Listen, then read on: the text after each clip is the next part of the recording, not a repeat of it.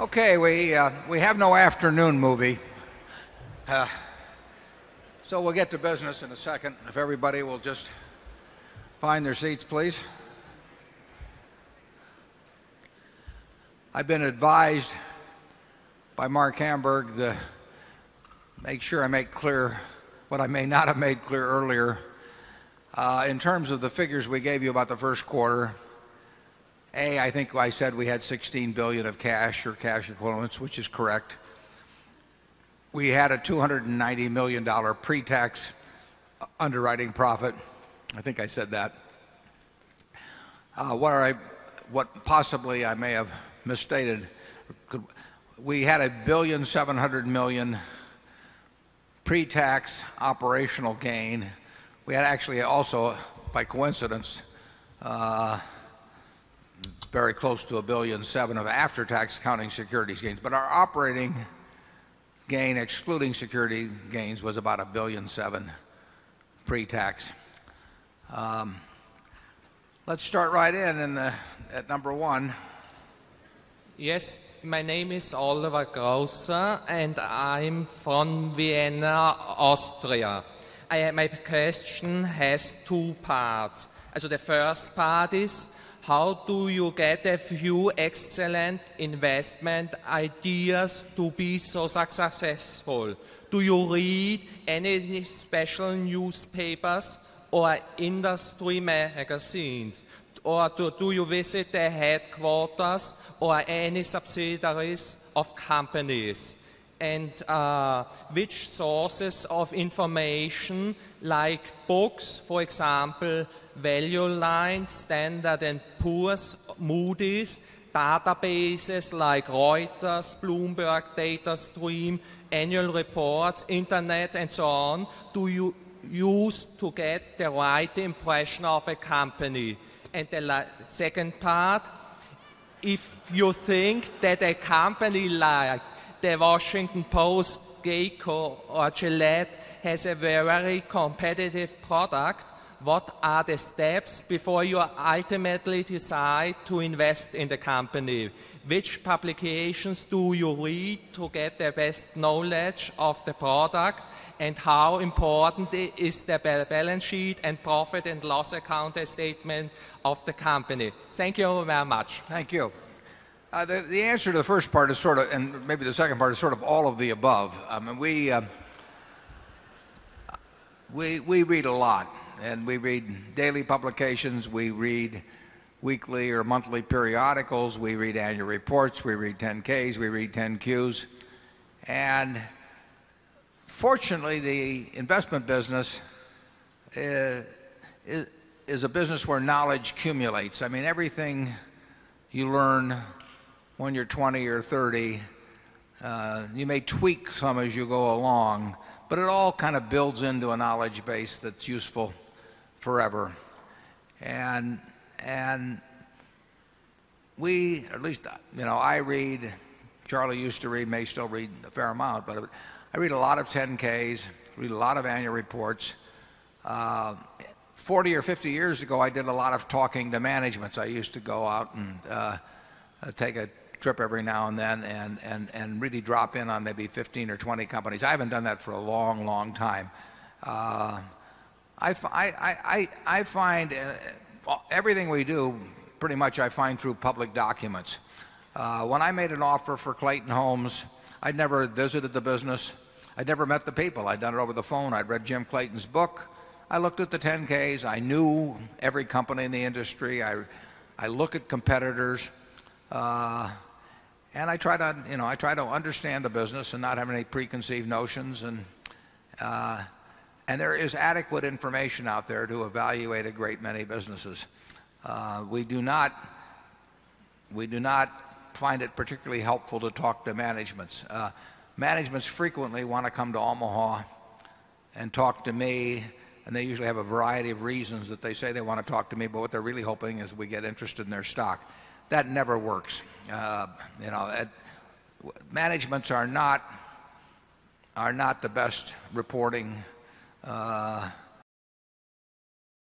most cases, the figures tell us more than a management does. So we do not spend any real amount of time talking to management. When we, when we buy a business, we look at the record to determine what the management's like, and then we, we want to size them up personally, as I said earlier, whether they will keep working.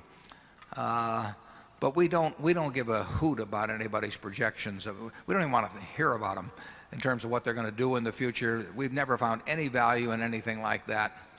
Uh, but just a general business knowledge, you know, what we've seen work, what we've seen has not worked. Uh, there's, there's a lot you absorb over time. Uh, Charlie? Yeah, the more basic knowledge you have, I think the less new knowledge you have to get. And the game is a lot like that fellow that plays chess blindfolded.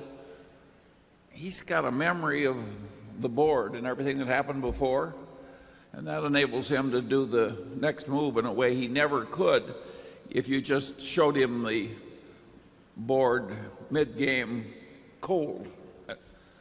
Uh, and so there, and in terms of what publications, I don't know, Warren, I would hate to give up the Wall Street Journal. Oh, you'd also hate to give up the Buffalo News.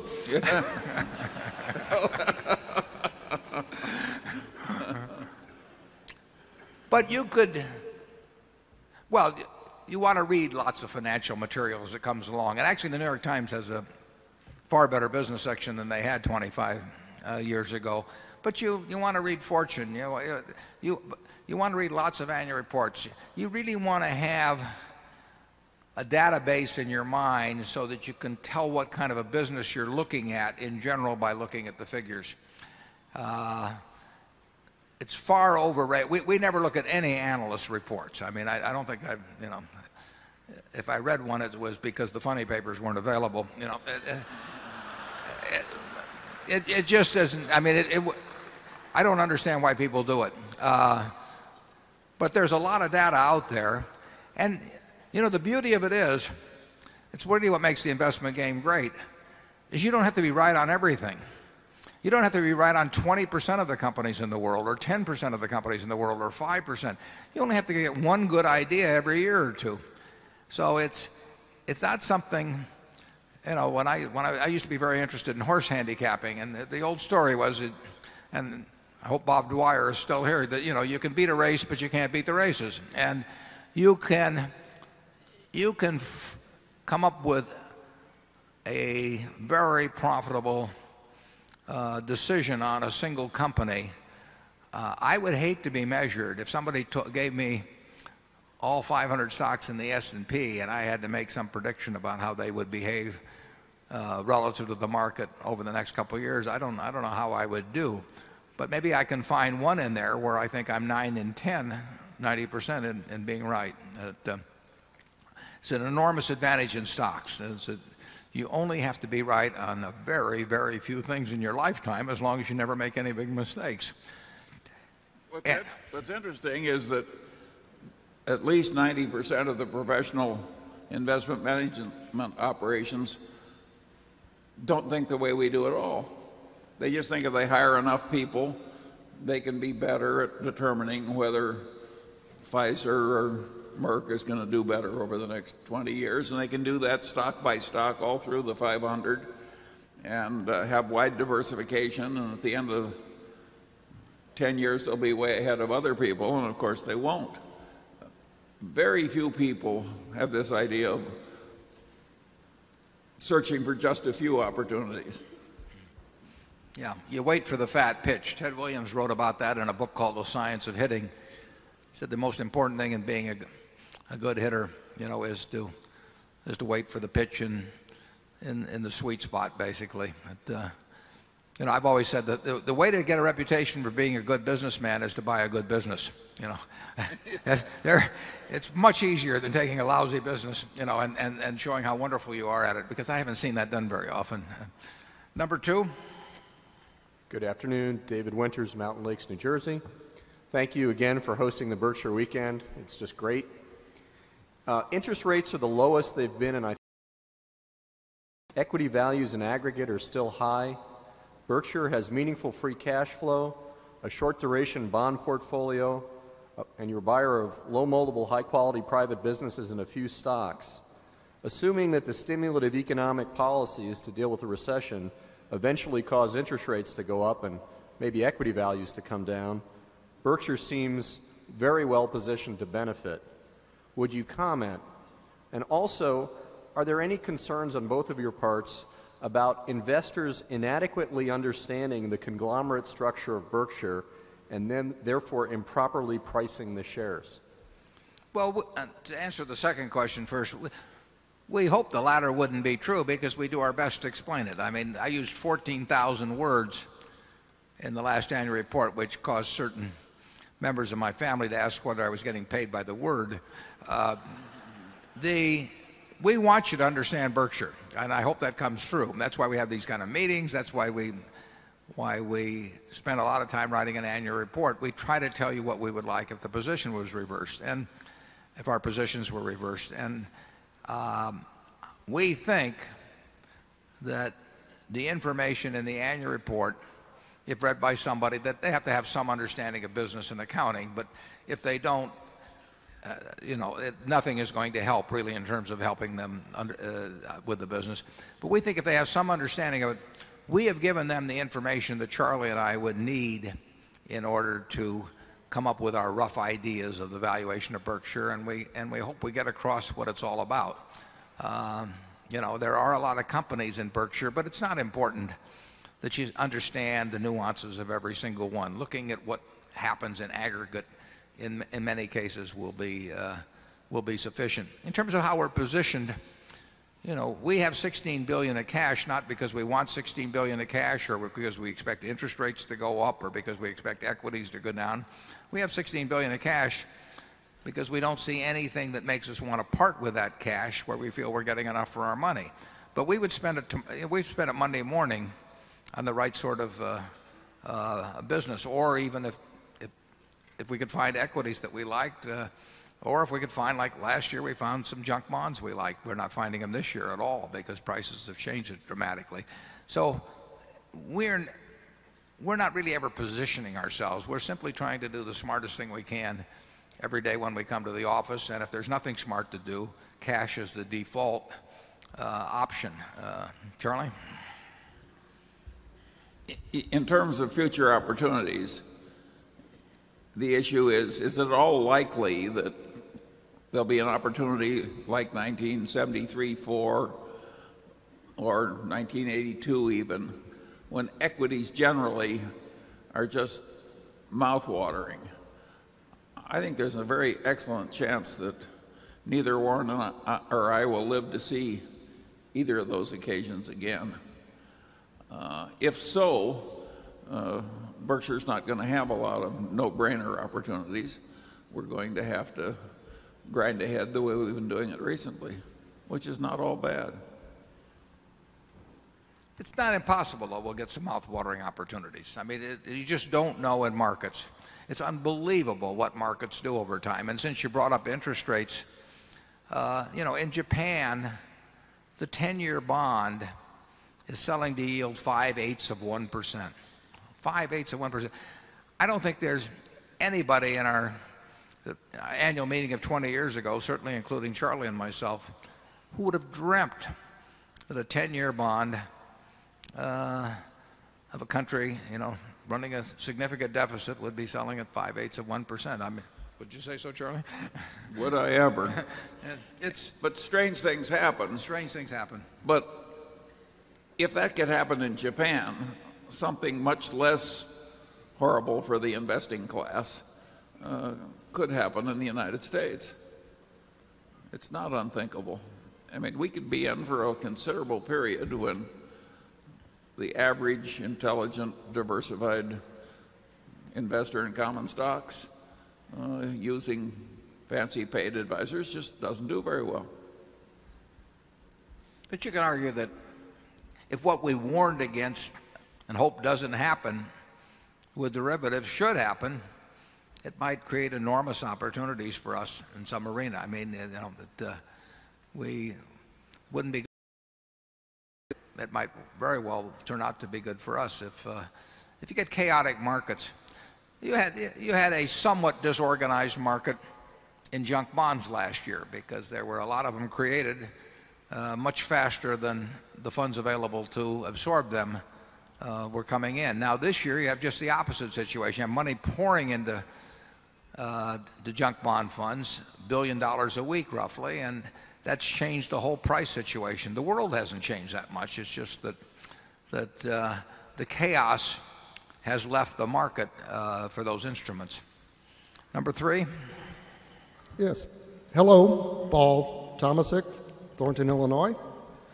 Ben Graham and the uh, model of value investing, I'd like to bring discussion back to that. And what's interesting and exceptional about you and Charlie and Ben Graham is the self discipline, the incredible self discipline. And if you look at the model and try to think how to present it to teach others that self discipline, I think you have to make a little tweak to it in 2 areas. And that's what I'd like you to comment on. 1, intrinsic value. It's always discussed that you calculate intrinsic value. But in practice, I think you find a number that is guaranteed 99% likely to be less than intrinsic value. Classic example was in 2000 when you said you'd buy shares back at 45,000. You weren't saying that Berkshire Hathaway's intrinsic value was 45,000. You were saying it was significantly more. And anyone who bought it for less than 40,000 45,000 is grateful to you. The other area is the hidden assumption in the model.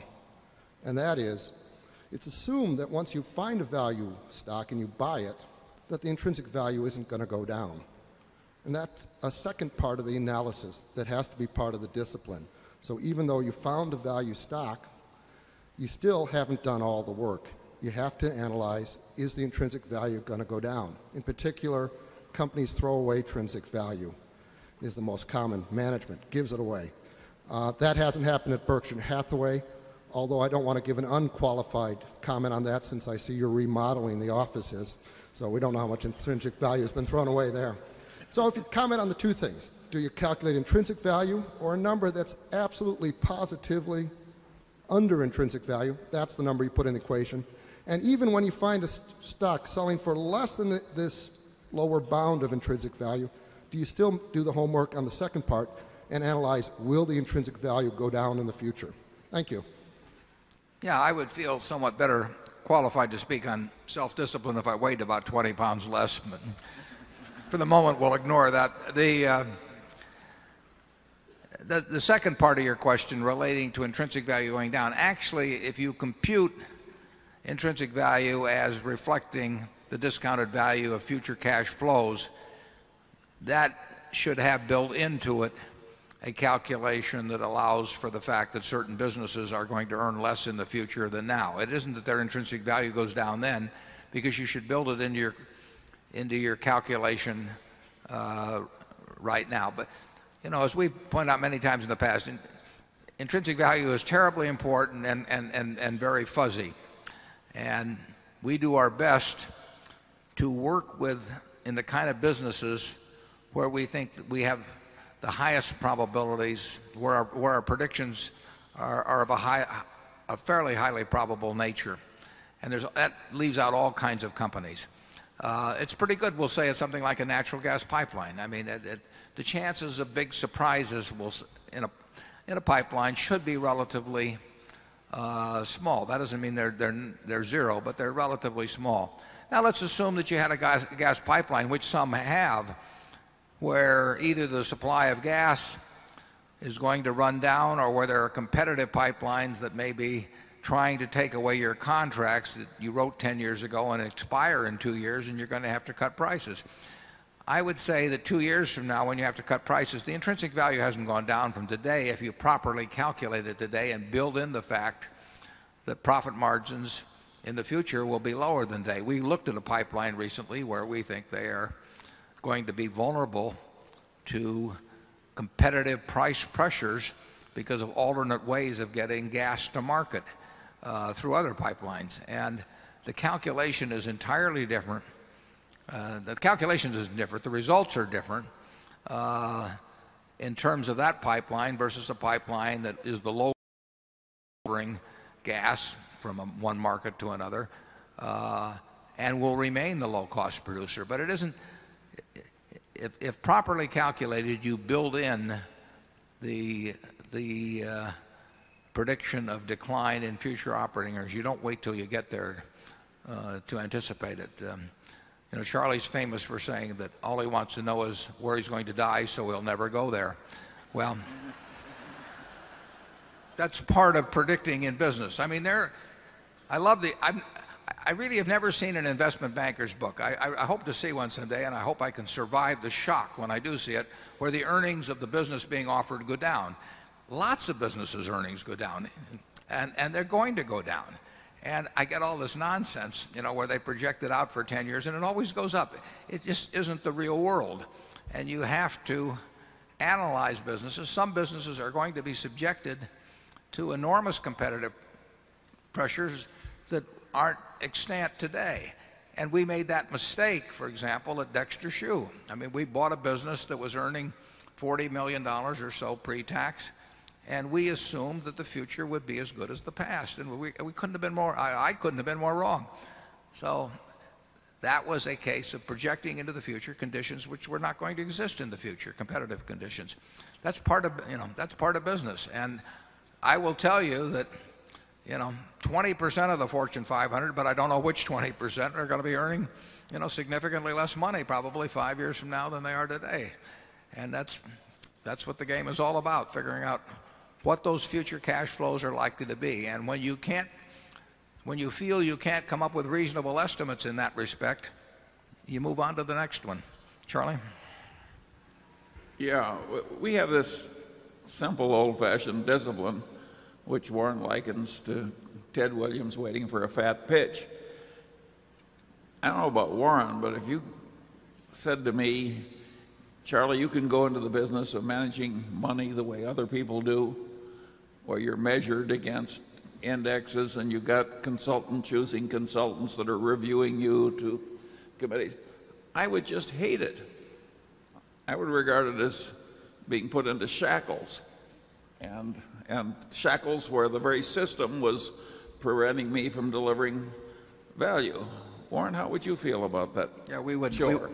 We, we, we, wouldn't do it. We never did do it, as a matter of fact. And one of you know the the uh, initial, when we formed the partnership on May 5th, 1956, I, I, passed out to the seven limited partners something called the ground rules. And I, you know, I said, here's what I can do and here's what I can't do. And here's some things I don't know whether I can do or not, maybe. It was, it was fairly short. But the idea of setting out to do something that you know you can't do, that can't be, you know, that's got to lead to problems. I mean, if somebody tells me I have to high jump seven feet, and we can even move that down to four feet now. You know, between now and sundown, or I'll be shot. You know, I will go out and buy a bulletproof vest.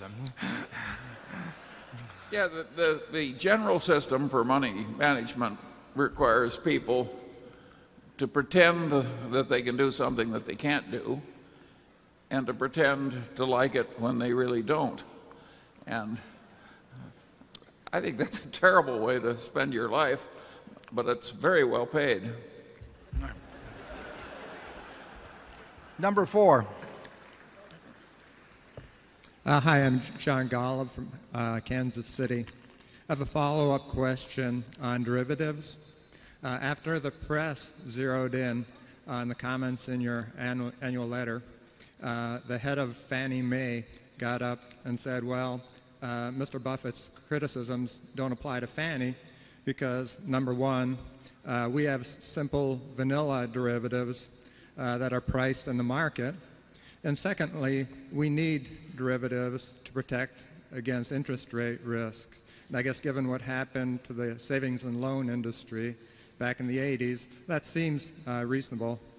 So my, quest- my first question is, uh, what is your rejoinder to Mr. Raines? And the second part of my question gets to your concern about the connection between derivatives and systemic risk, and that is do Fannie and Freddie play a particularly prominent role in uh, this concern? Thank you. Yeah, I, I, have a lot of respect for Frank Raines. I think he's done a, a good job at Fannie Mae. I, I don't know the situation intimately. The problem, as you mentioned, is that an operation like Fannie Mae or Freddie Mac or savings and loans in the past had this problem which is inherent in the mortgage instrument in matching or coming close to matching assets and liabilities. And the reason they had that terrible problem, which did in many institutions, was the optionality in a mortgage instrument. And in a mortgage instrument, particularly as the years have progressed, you buy, you know, if you buy a mortgage, when somebody else takes out the mortgage, you own it. You have a 30 year instrument if it's a bad deal, and you have about a 30 minute instrument if it's a good deal. The, the buyer, the, the person who takes out the mortgage can, can call off the deal at any time um, with, at relatively low cost. And the public has been sensitized to that more and more as time has gone by, so they've been quicker to refinance for very small differentials. Now, many years ago, they had what they called due on sale clauses in California. I think were they invalidated, Charlie, or uh, what happened with those? That, um, so that there were ways of shortening up the mortgage expected maturities. But it's a fundamental problem when you are operating on borrowed money in a very big way, which is what S&Ls did and what Fannie does and Freddie, that you have this very long-term instrument, and it, but it's, it can be very short-term if it becomes advantageous to you when rates go down and you want to keep it, or it becomes very long-term if rates go up and nobody wants to refinance. And under those circumstances, if you run a huge institution or, or even a smaller one, but that has a high, that's highly leveraged, uh, you are going to look for one way or another to try to match the duration of your liabilities uh, as close as you can to the duration of your assets and have various methods to protect yourself against the optionality that exists with uh, the, the counterparty in effect to your asset. That's not easy to do. And Fannie and Freddie and other institutions attempt to do that through various types of derivative instruments as well as other things in terms of the kind of debt they issue themselves and so on. And they're very smart and they do a you know, my guess is they do a better job than Charlie and I could do at it, but, I, but it, it can't by its nature uh, be perfect. Um, and under some circumstances where you get large gaps, the thing you worry about in financial markets, and it doesn't happen very often, but your way, the thing that really destroys people are what the the academics would call Six Sigma or Five Sigma or Seven Sigma events, which are things that are never supposed to happen, basically. And Sigma is a method of describing the probabilities that they will happen in any given period, uh, the number of sigmas. And, and financial markets don't lend themselves well to modeling based on that.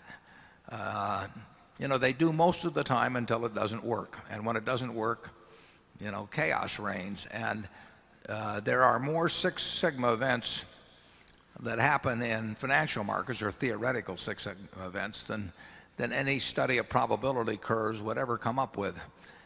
And that's when, when, I, when you have gaps or discontinuities, uh, when markets close, whatever it may be, those are what cause institutions to go out of business.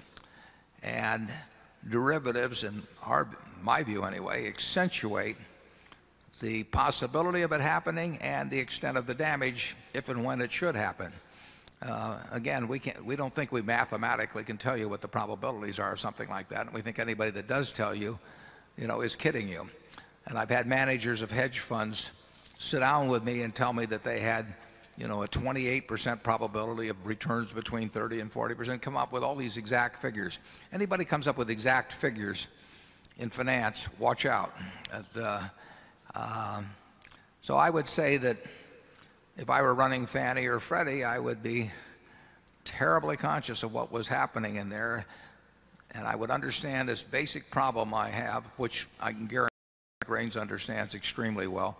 of, of, the, of the optionality built into uh, his assets. And I would try to come as close to matching that. And if I did it through derivative instruments or whatever, I would, I would, I would try to match, I would try to reduce the troubles that could be produced by that optionality to a minimum. And then I would get very worried about who the counterparties were because anytime somebody promises to pay you a lot of money if something terrible happens to you, uh, you better be very sure that they can and will pay because the, the terrible thing that's happening to you may be presenting terrible things to them. You know, that will happen in the insurance industry from time to time, and that's why reinsurance recoverables are a dangerous asset to have. Uh, it will happen in the derivative markets. When LTCM had troubles with one type of asset, they had troubles with a lot of types of assets, and everybody else they were doing business with was having a lot of troubles with those same things. And that's why the Federal Reserve stepped in to into something they never dreamt they would have stepped into. They stepped in to force essentially a solution, which may have been the right thing to do, incidentally, but they've for some obscure hedge fund that nobody in the world virtually had heard of until that point, and it started threatening the, the U.S., the stability of the U.S. financial system. Charlie? Well, I think you're right to point to this creditworthiness of the counterparty risk. My guess is that both Fannie and Freddie have been pretty intelligent at thinking through a whole lot of different scenarios where they'll be okay or close to okay if all the counterparties pay. And I would bet a lot of money that they weight the possibility that counterparties won't pay a lot lower than, than we do. Uh, I think a lot of the counterparties are behaving in a lot more dangerous way than Fannie and Freddie are. And that, and the counterparties can get in trouble because of that. And, and, and they can translate that trouble to people who, who assume that they're hedged. And that's true of the mortgage guarantee institutions that take part of the risk away from Fannie and Freddie are very sophisticated institutions, very, very sophisticated institutions.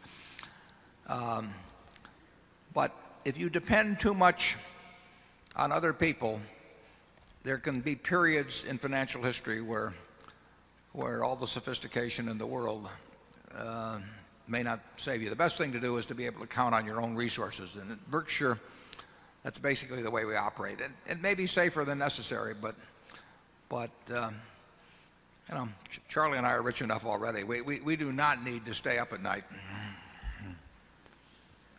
Number five. My name is Joseph LaPre. I'm a shareholder from Minneapolis, Minnesota. Thank you for this opportunity to present a question. At last year's meeting, I believe that Mr. Munger made a comment to the effect that it was not inconceivable that the US dollar could someday suffer a collapse in value similar to that which had recently befallen the currency of Argentina.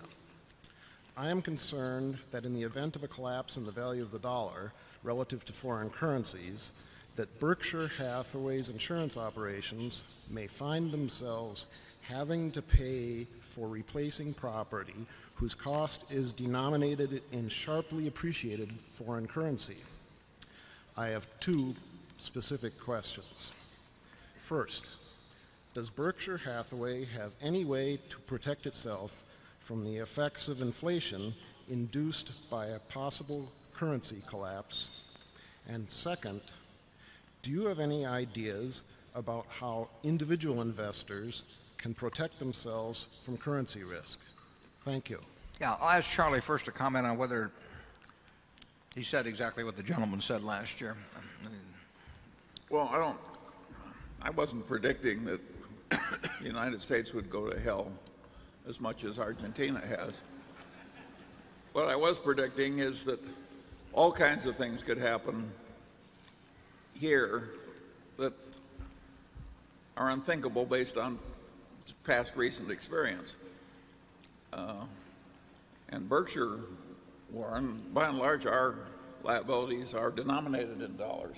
Right. We don't have a huge foreign currency exposure at all. No, well, we have, you know, we may have, we, we have a few billion dollars at least uh, denominated in in, liabilities and other currencies, but we also have assets in those currencies pretty much. much. So we we don't think about it day by day in terms of matching uh, euros against euro assets against euro liabilities. But in a general way, we don't get way out of whack either. We, I mean, we do not have lots of liabilities around the world in other currencies, which are only matched by assets in U. S. Dollars. Most of our assets and liabilities overwhelmingly are going to be in U. S. Dollars. But we'll have a, you know, we will have maybe at the present time a couple of 1,000,000,000 that uh, of liabilities primarily in euros and we have at least that much in the way of assets. So uh, we don't run big we do not run a big currency risk at Berkshire. Uh, now if you talk about uh, the value of the dollar declining dramatically, uh, you know, we all face that risk if we have a lot of dollar assets. Uh, I personally don't worry about the American currency getting worth far less relative to other currencies as much as I worry I don't really worry about it, but I think there's a probability that sometime in the next 20 or 30 years that you could have rampant inflation in this country again. You'll probably have it around the world. Um, uh, and it's probably more likely in a good many other countries than it is in the United States. But uh, inflation is always a latent danger to an economy. I mean, I always think of inflation as being in remission at all times because it's something that has Uh, a cause that will recur in terms of human behavior from time to time, I think, in terms of how how uh, legislators legislatures behave and governments behave. So I think I I I think that the probability of high inflation at some point during the next say 20 or 30 years is it's not a low uh, It's not a low probability. I hope it doesn't happen. Charlie? Well, in the in the long term, practically all currencies go to hell. In other words, it's a product uh, like the Roman, what was it, denarius or something. You take the British pound, you take the American dollar so far. And if you want to go out 200 years, will some politicians in the United States ruin the currency? I think the answer is yes.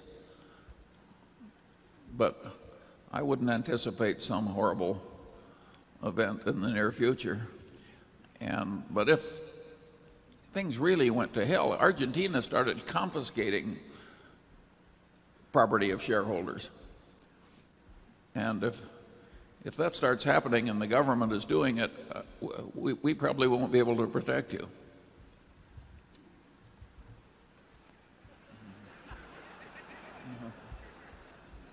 That sounds like kind of a nervous laugh to me. Number 6. Yeah. Hi. I'm Gautam Dalmia from India. Sirs, if I were to take you back to the start of your investing careers, I assume it would have been harder for potential acquisition opportunities to come by. The question I would like to ask you, sirs, is how did you ensure then that you had good enough deal flows coming to you to be able to choose from? I have one more question. The Berkshire subsidiaries do not have a retirement policy. What are the implications of this on retaining and motivating employees who are potential successors to senior management? First question about deal flow was not a it's a term I actually don't like very much because we don't think of them as deals exactly. We—that uh, has a little too much of the connotation of something to be bought and then again something to be sold. But we do like acquisition opportunities. And really that's just achieving that uh, so that we get the calls when we should get the calls. And there aren't lots of those because we're talking about good sized businesses. We're talking about owners that love their businesses. And and it's going to happen occasionally, but it's going to happen a few times a year probably. Uh, I think in the U. S. Now that we get a pretty reasonable percentage of the calls that we should get. And that was not true 20 or 30 years ago. We didn't hear from anybody 20 or 30 years ago uh, to speak of because we were looked at much more as being a marketable securities operation and we just weren't we weren't as well known. Uh, it feeds on itself obviously. If we acquire companies and the people from whom we acquired them are happy about the deal, you know, we're going to hear from more people. We bought our first furniture operation in 1983. That really led to 4 other transactions because the people in the first one were happy and they talked to us about the second one and the people in the second one were happy and so on. So, you know, it's like a Charlie always describes compound interest as being like, you know, being at the top of a very of a very large hill uh, with wet snow and starting with a snowball and getting it rolling downhill. And that's a little bit like the acquisition situation works. Uh, we've been on a by being around 38 years, it's it's been a long it's been a high mountain in terms of the uh, length the snowball is going. By now, it's going at a pretty good clip and it's pretty good size and it tracks a lot of snow. Uh, and that's that's good for us. Outside the United States, we do not seem to be on the radar screen. So we don't seem to hear about those as as much. But we're hearing about enough in the United States. Uh, it's not a flow in the sense of I don't hear about 1 a week. I don't probably hear about 1 a month. But the ones we want to hear about, uh, most of them I think we're we're getting the calls now. I think we're getting a higher percentage of the calls now than ever in our history we would have gotten. Uh, and you know, that's all to the good. And if we can do the same thing outside this country, that would be a plus too. But but this country is a big market and uh, we'll just try and spread the word further. Charlie, what was that other question? Well, he talked some about deal flow and uh,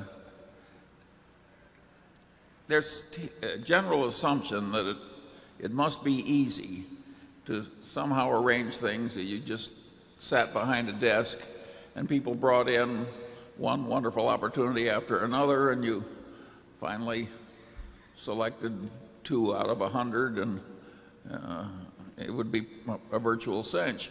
That was the attitude in venture capital until the last 2 or 3 years. Uh,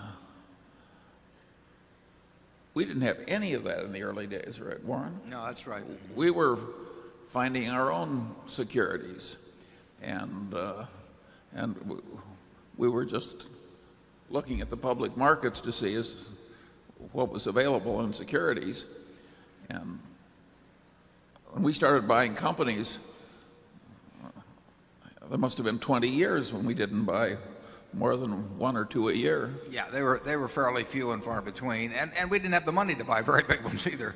Uh, I mean, it was a big deal when we bought Associated Cotton Shops for what in effect was 4,000,000 or when we bought Hochschild Kohn when we had to come up with 6,000,000 of equity as I remember for that deal.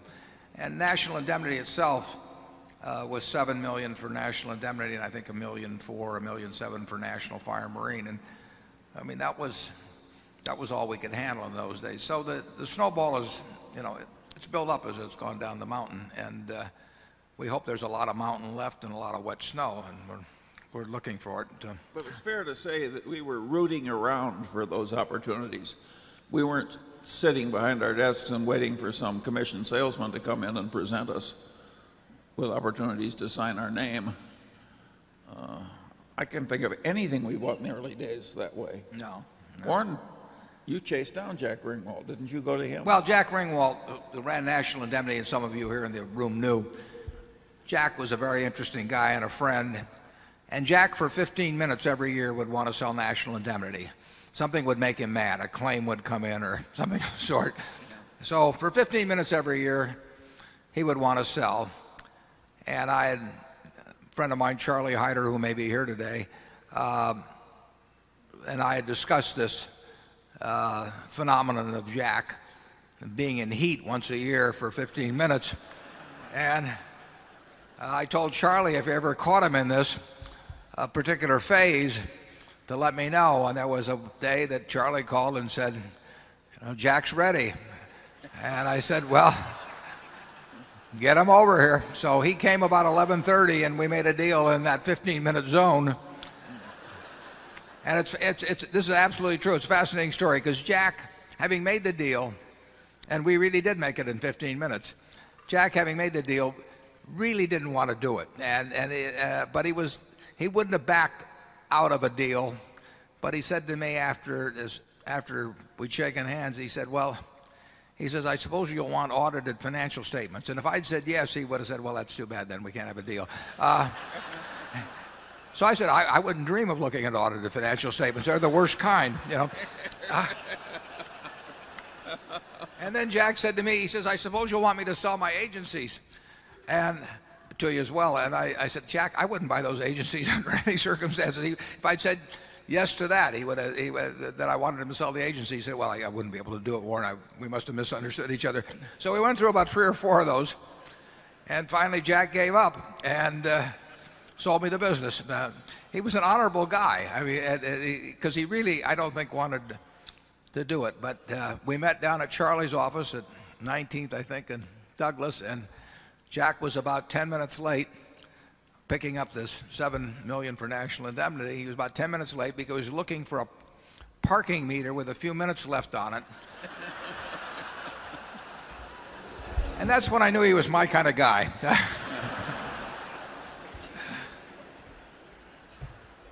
But at any rate, this process is not easy. And practically anything where you sit behind that desk and this wonderful deal flow is just coming by, you're in a very dangerous seat. Number 7.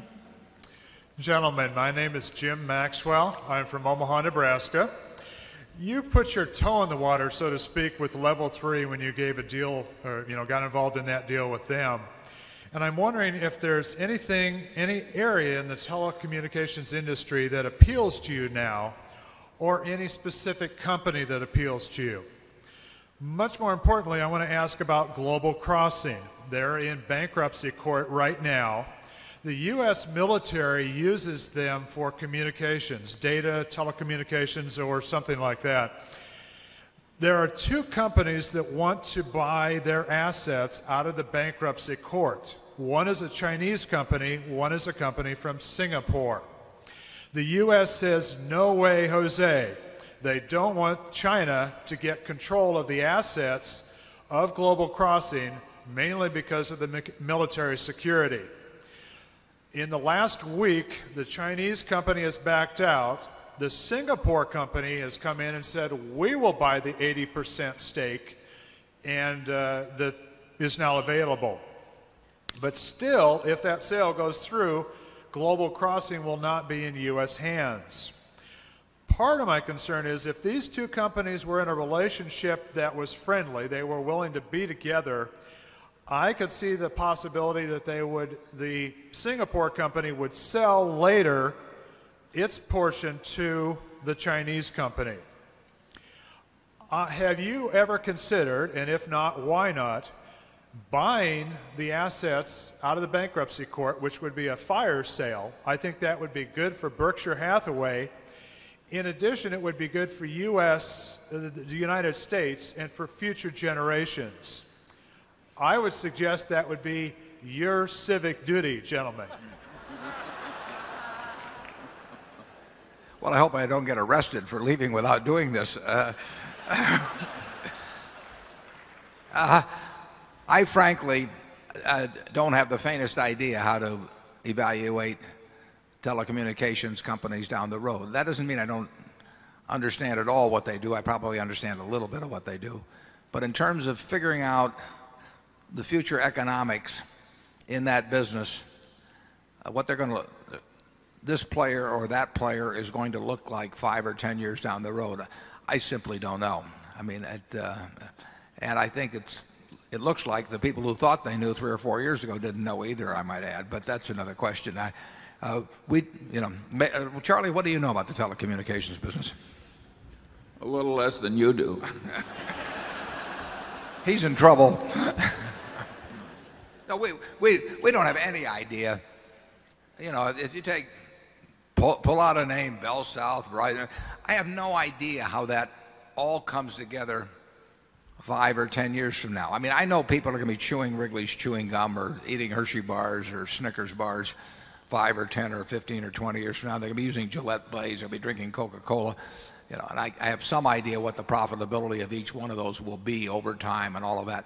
I don't have any idea how telecommunications shakes out. And, and, I, and I wouldn't believe anybody in the business that told me they knew because, you know, what, what would they have been telling me 5 years ago? So it's, it's just a game I don't understand. Uh, that doesn't buy, there's all kinds of things I don't understand. I don't know what cocoa beans are going to do next year. You know, I mean, it'd be a lot easier if I did. I could just make all my money on cocoa beans and be much simpler to run a whole bunch of businesses at a Berkshire. But there's, there's, I don't worry about what I don't know. I worry about being sure about what I do know. And, and telecommunications doesn't fall within that group. Mostly, Berkshire in its history has bought common stocks that practically couldn't fail. But occasionally, Berkshire just makes an intelligent gamble where there's plenty of chance of failure, but there's enough chance of success. So the gamble is worth taking. And uh, I think it's fair to say that telecommunications falls in that so far. Yeah, yeah, we, we, we might buy some junk bonds in that business. In fact, we have several in several areas. But as I put in the annual report, we expect losses in junk bonds. We expect overall the, probabilities uh, are, we'll, have a, we'll have a decent result, maybe better than decent. But, but we do expect losses because we are dealing with institutions that have demonstrated that they don't have large margins of safety in their operations. Sometimes, not at all in level three, but sometimes we're dealing with managements that uh, are quite suspect. And I would say that in the, in the history of Global Crossing, you had that, although that doesn't attach itself to the assets now. But uh, very often in the field, when, when people get highly leveraged, sometimes they get tempted to do things that they wouldn't be tempted to do otherwise. And, and that's happened in the junk bond field, obviously, and always will happen. But that's the reason we expect, we expect to have significant losses. And actually, we've, we've, we've, they haven't been that significant. We've had losses. And, and, but we haven't seen our biggest loss yet, believe me, in, in junk bonds. But we'll make a lot of money out of some of them, too. It's a, it's a different field. It's like, it's like being an insurer of substandard risk. You'll have more accidents, but you can charge a premium that, that makes it work out. But our, our, in general, when we buy businesses, we want to buy superior risks. Uh, we don't, we don't want to buy 100 businesses for operation by ourselves with the idea that 15 of them are going to be tra train wrecks and that the other 85 will take care of it. That's not our approach to, to building Berkshire. Charlie, got any more? No. Number eight. Uh, yes, my name is Pete Banner from Boulder, Colorado. Uh, first of all, Mr. Buffett and Mr. Munger, most of us consider you fellas our heroes, and thank you for that. Thank you. Yes. On a lighter note, versus the chaos. You can, stay on the same note. It doesn't bother okay. us.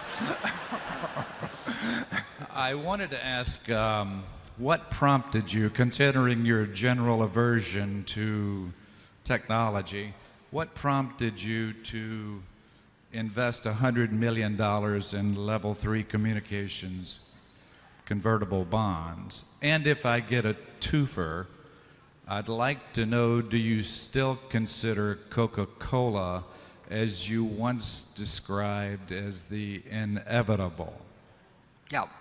The answer to the second one first. Uh, the um, Coca Cola, I think, is, ever since I described it that way, in terms of the, I talked about in terms of the, the probabilities that they would dominate the soft drink market and not lose market share in any way, that they would grow over time you know, it's, it's happening year after year. I don't think the global market share of Coca-Cola products has ever been higher than it is now, and I don't see anything that changes that in the future. I mean, it is a huge distribution system that has been getting into the minds of more and more consumers since 1886, uh, when John Pemberton, you know, at Jacobs Pharmacy in Atlanta first ser served up the first one. It's, it, it is in the minds of people the product all over the world, and it, there'll be more people, and it will be in their minds more firmly. And over time, they should make a little more per drink. Uh, so it I, I, don't know how in the world anybody would successfully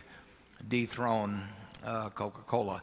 In terms of level three, uh, level 3, we like the people. We think they're smart people and when and and they owed too much money, you know, and they recognized it and and they've done some very intelligent things in the way of attacking that problem. And you know, we we bet on the people. We Charlie well, Charlie Charlie knows way more about the physical world than I do, but but you know, I have yet to see an electron and I I uh, I just have no working relationship with them at all. I can't I can't uh, identify with them. Uh, so I I do not know a lot about the technology. I never would. I mean, you could explain it to me and I could probably regurgitate it on some test or something, but I wouldn't really understand it.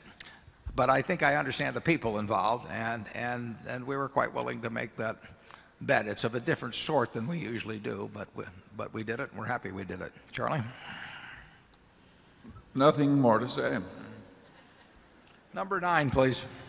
Hi, this is Steve Rosenberg from West Bloomfield, uh, Michigan, now living in New York. Mr. Buffett, the values that you and Charlie stand for and your supreme integrity are an inspiration. Thank you both for serving as such exceptional role models. I have three quick questions for you. The first involves Value Capital LP. Your preliminary FIN 46 disclosure appears to indicate leverage employed of roughly 20,000,000,000 in assets, 60,000,000 in equity, uh, or 30 to 35 times.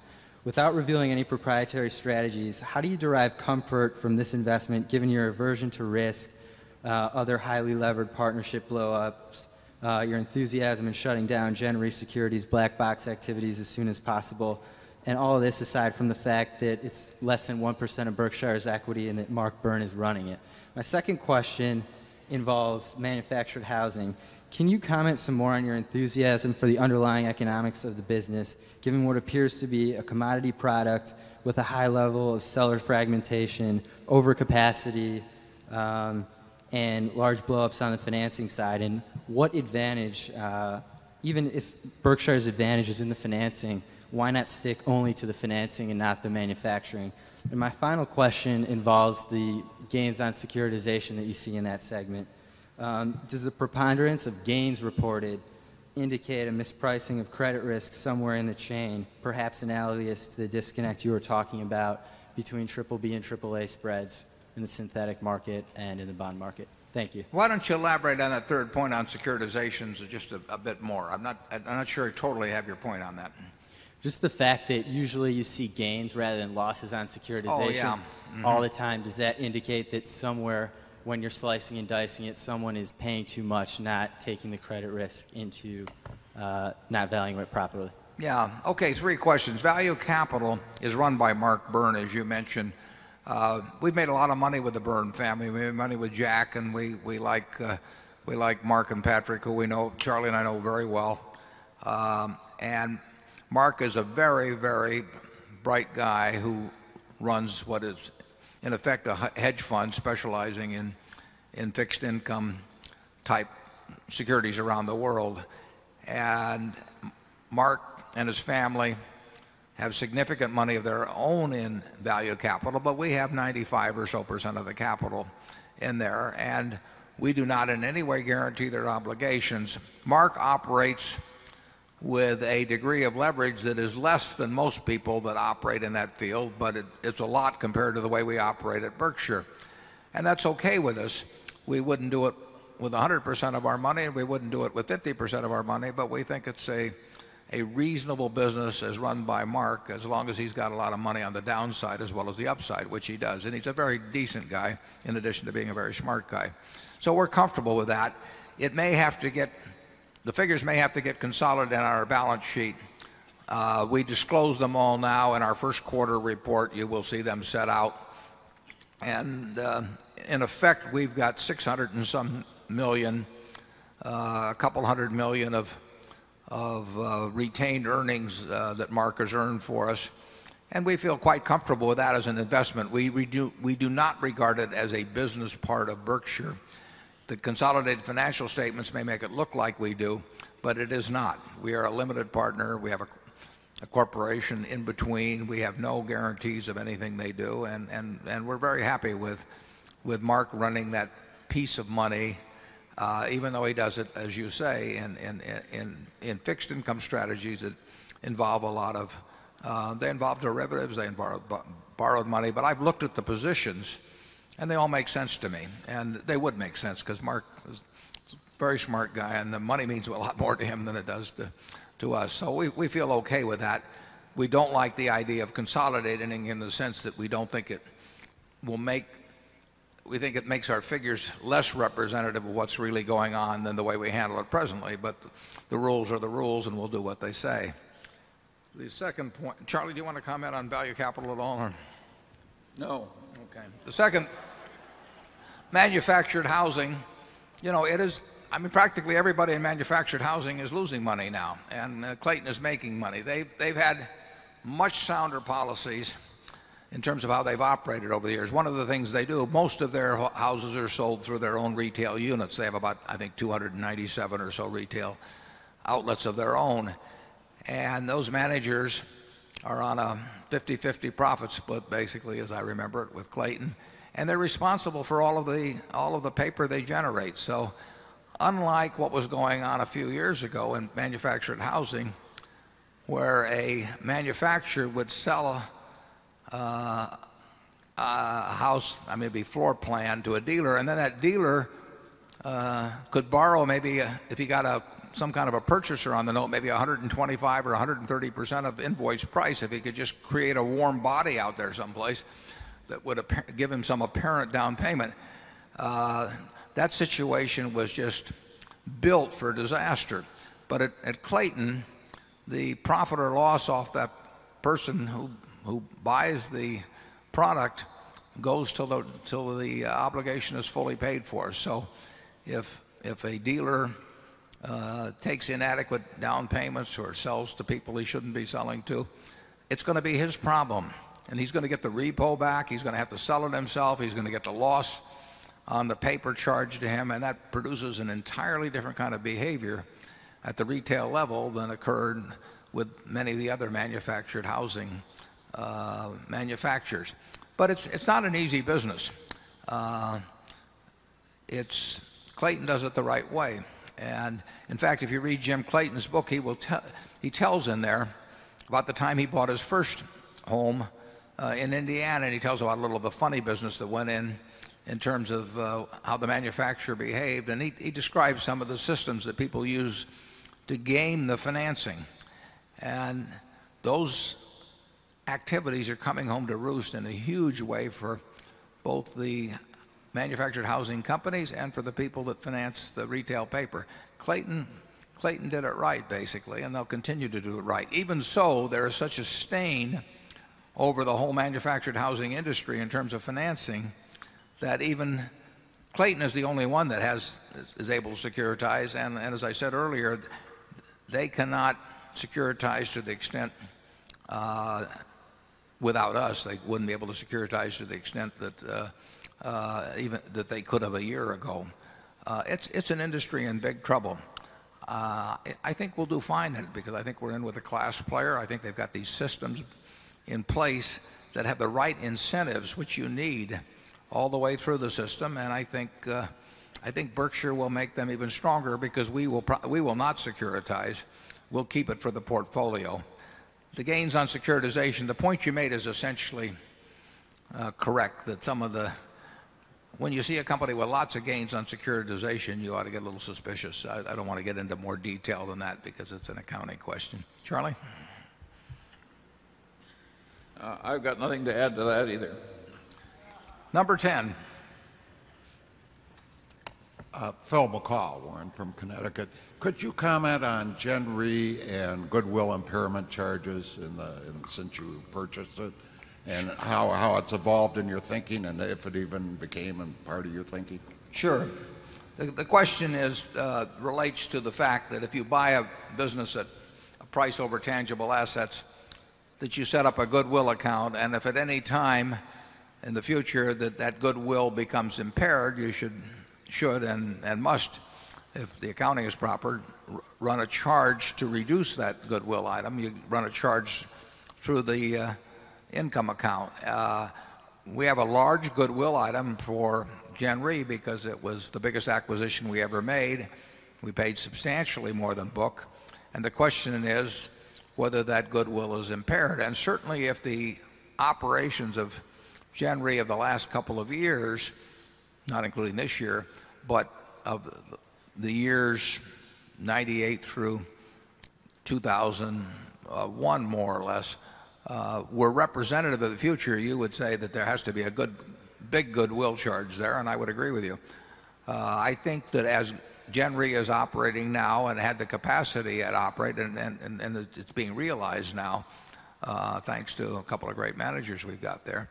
Uh, I think that uh, I personally think that Gen Re is worth more now today than at the time we bought it and I think you will it has its float has increased substantially and I think that you will see that that float you will see the float turn out to be cost free over time. One thing I should have mentioned actually is Uh, and I looked at a draft of our 10 Q we have to I think we should put this in there. We Gen Re up until this year was discounting workers' comp reserves at 4.5%, uh, which was not conservative. That we inherited that situation, but we have changed that to discounting comp reserves going forward at 1%. So the accounting is more conservative going forward now 2,003 by a fair margin than it was Uh, in prior years and in a method we inherited. So that the figures you see would be somewhat better uh, if we had continued the old discounting at 4.5 rather than going to the new discount rate. And in the draft, I saw the 10 Q that wasn't in there. I think we should get that in there, uh, Marc, while I think of this. Charlie? Yeah. That accounting issue is of a type that is very common within Berkshire. We are so horrified by the terrible business decisions we see made all around us by people who are relying on over optimistic accounting that we tend to almost reach for opportunities to make our accounting very conservative, way more than other people. We think it protects our business decision making as well as our financial integrity. I don't know why we ever got into this business of trying to get the accounting result as close to the chalk as we could possibly get it. What is wrong with the world when everything is a little bit underreported? I mean Yes, generally people think that reporting you know, and transparency and all that has improved over the years. I felt much better working with the financial statements in 1960 than I feel working with financial statements in 2000. And frankly, in many ways, I thought they taught me more about what the company was really about than the current ones do, even though there was far less detail. And what we really deplore is solving operating problems by accounting maneuvers. And you know, Gen Re had some problems in the mid-80s when everybody did and they went to discounting their workers' comp reserves and they you know, it was a quick fix but it's like heroin and you get on it and uh, it's not easy to get off. And we Charlie and I have seen that time and time again. People that think you know, trade loading, whatever it may have been, they think they're going to solve something by playing accounting games. And they're encouraged they're encouraged by their CFOs sometimes and and frequently they were encouraged by their big name auditors in one way or another to really play with the numbers and it catches up with you. You might as well face reality immediately and and and uh, take whatever operating steps are necessary to to solve problems or if you can't solve them, just give up on them. But whatever you do, playing with the numbers is is it it, never it never works. Although I guess if you're 64 and a half and you're going to retire at 65, it might get kind of tempting. Number 1. Good afternoon, gentlemen. Andy Marino of uh, Chapel Hill uh, by way of Boston. You have argued against the use of alternate measures of profitability such as earnings before interest, tax, depreciation and amortization as measures of business performance. At the same time, you have frequently cited the incompleteness of generally accepted accounting in reflecting economic reality for some businesses, implying that there are some necessary and proper adjustments. Beyond what you recently described in the annual report as the folly of omitting depreciation, could you elaborate on your thoughts on other pitfalls of alternative financial presentations? Is EBITDA, in your view, just too often used as a shorthand for cash flow, or is the entire concept of recasting accounting data a suspect exercise? And uh, which revisions might be appropriate, if any, and what might be viewed as red flags? And does it matter to you who is making those adjustments? Analysts, investors for their own purposes, or company managements in terms of how that information should be viewed? Yeah, we regularly told you for some years before the accounting change was made here a year or so ago, we told you you should not count goodwill amortization. You know, it, it was required under GAAP, and we obviously complied with GAAP, but we told you every year virtually that I can remember, we said this is not really an economic expense. And we ignore it in our own calculations of, earnings in terms of what we will pay for businesses. We don't care whether there's a goodwill item or not because it, it, it's immaterial to economic reality. So we have been quite willing at, Berkshire to tell our own owners to ignore certain things. And if they disagreed with us, they, could look at the GAAP figures, but we felt they were getting misled by, by looking at the amortization of intangibles. Um, That doesn't mean we think all intangibles were good, but we just we did feel that that was a that was an arbitrary and a decision that didn't make any any any sense at all. Um, and we've felt, obviously, as we've talked about, we've felt the crazy pension assumptions have have uh, uh, caused people to uh, record phantom earnings uh, in many cases. Uh, uh, so we're we're willing to tell you when we think there is data that is more important in economic analysis than GAAP figures, we'll, we'll, we'll talk to you about it. Not thinking of depreciation as an expense, though, strikes us as absolutely crazy. I, I can think of very few businesses, I can think of a couple, but I think of very few businesses where depreciation is not a real re expense. Even at our gas pipelines, I mean, you know, at some point, they are a, a they will need they'll need repairs but beyond at some point they become obsolete. I mean there there won't be gas there 200 years from now we know that. So it, it, it depreciation is real and it's the worst kind of expense. It's reverse float. You know you lay out the money before you get revenue and, and you are out cash with nothing coming in. And depreciation any, management that doesn't regard depreciation as expense is, you know, is living in a dream world. But of course, they're encouraged to do that, you know, by investment bankers who talk to them about EBITDA. And then it, you know, certain people have built fortunes on misleading investors by convincing them that EBITDA was a big deal. And when we see companies that say, A, we don't pay any taxes and, you know, because we don't have any earnings for tax purposes and don't count depreciation and all of that, you know, that's coming, in our view, many times that's coming very close to a flim-flam game. Uh, uh, you know, I get these people that show me, you know, they want to send me books with EBITDA in it, and I just tell them, you know, I'll, I'll look at that figure when you tell me you'll make all the capital expenditures. Know, if I'm going to make the capital expenditures, there's very few businesses where I think I can spend a whole lot less than depreciation year after year and maintain the economic strength of the business.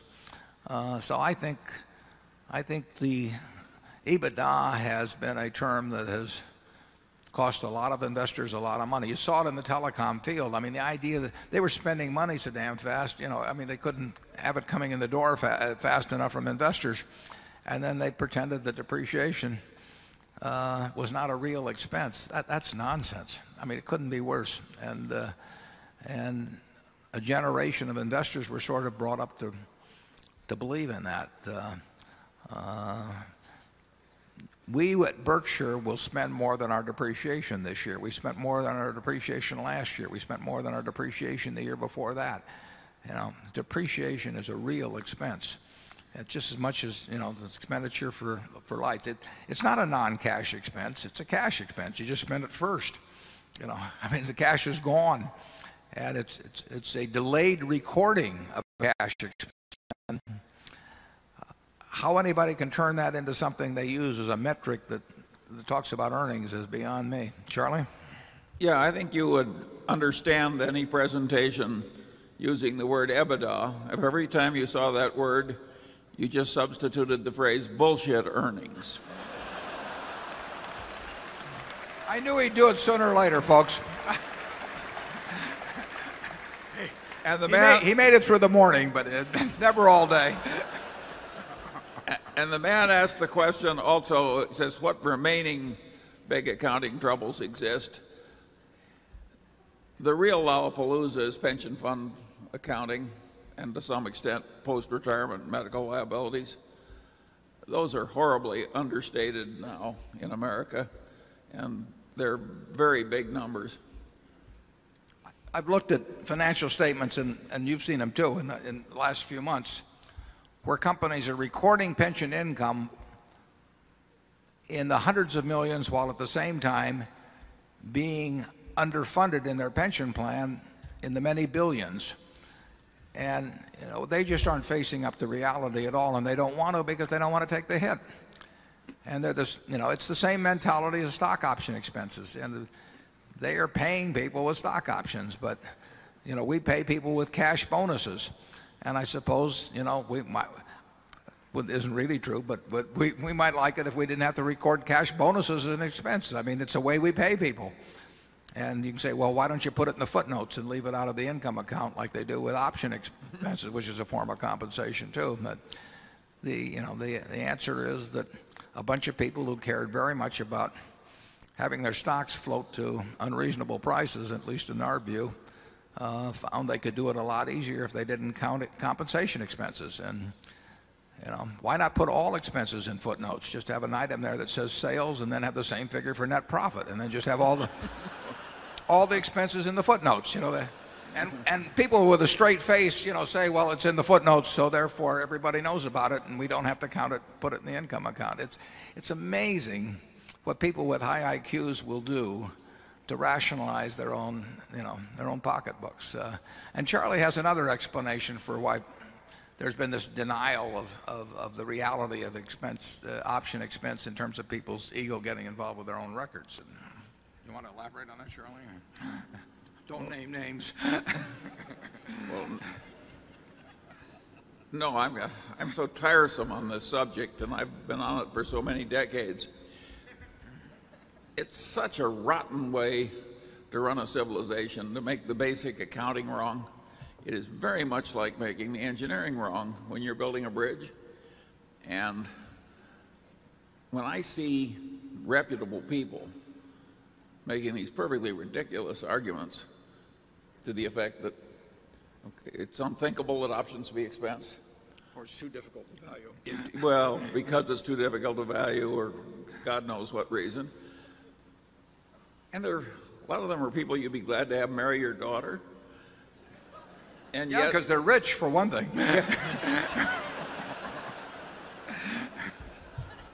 Yet the truth of the matter is they're somewhere between crazy and crooked.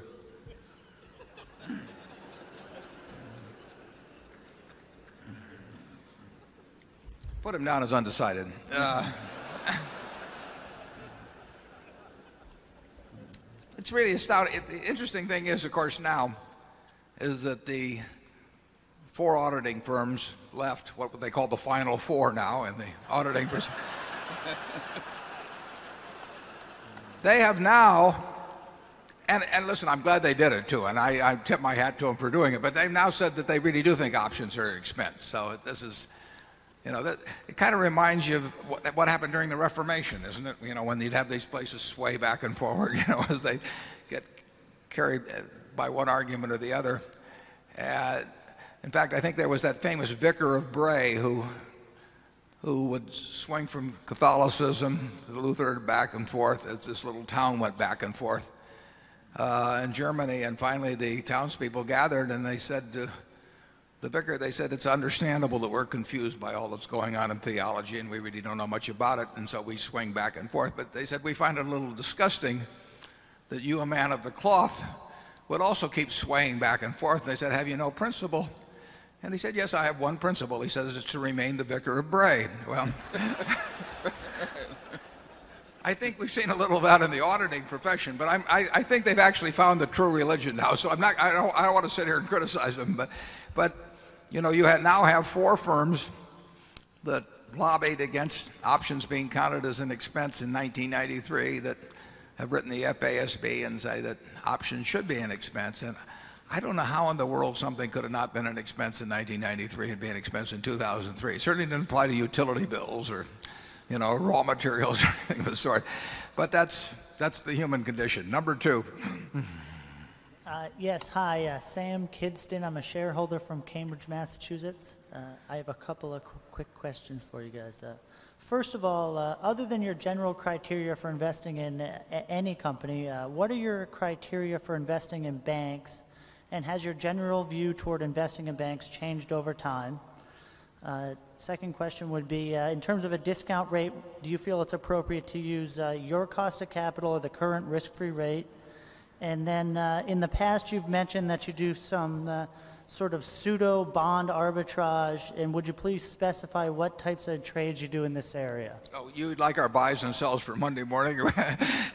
the, we don't, we, we're not going to talk about, about specific strategies that, that uh, you know, we, we obviously think they're profitable or we wouldn't be doing them and we think other people might copy them if we talked about them. So, uh, uh, and uh, we have pointed out, incidentally, and we will continue to point it out, that there's, there's not a long life to these bond strategies necessarily. That doesn't mean we, we might not re, re-employ them when circumstances called for it later on, but they're, they're not like earning money out of See's candy or, you know, out of uh, Fruit of the Loom or something. They're opportunistic situations that we're pretty well positioned to, to uh, engage in at certain times. The uh, question about banking, uh, you know, banking, if you can just stay away from following the fads and really making a lot of bad loans, banking has been a remarkably good business in this country, and you know, certainly ever since World War II. It's uh, the returns on equity from for banks that have stayed out of trouble uh, has really been terrific.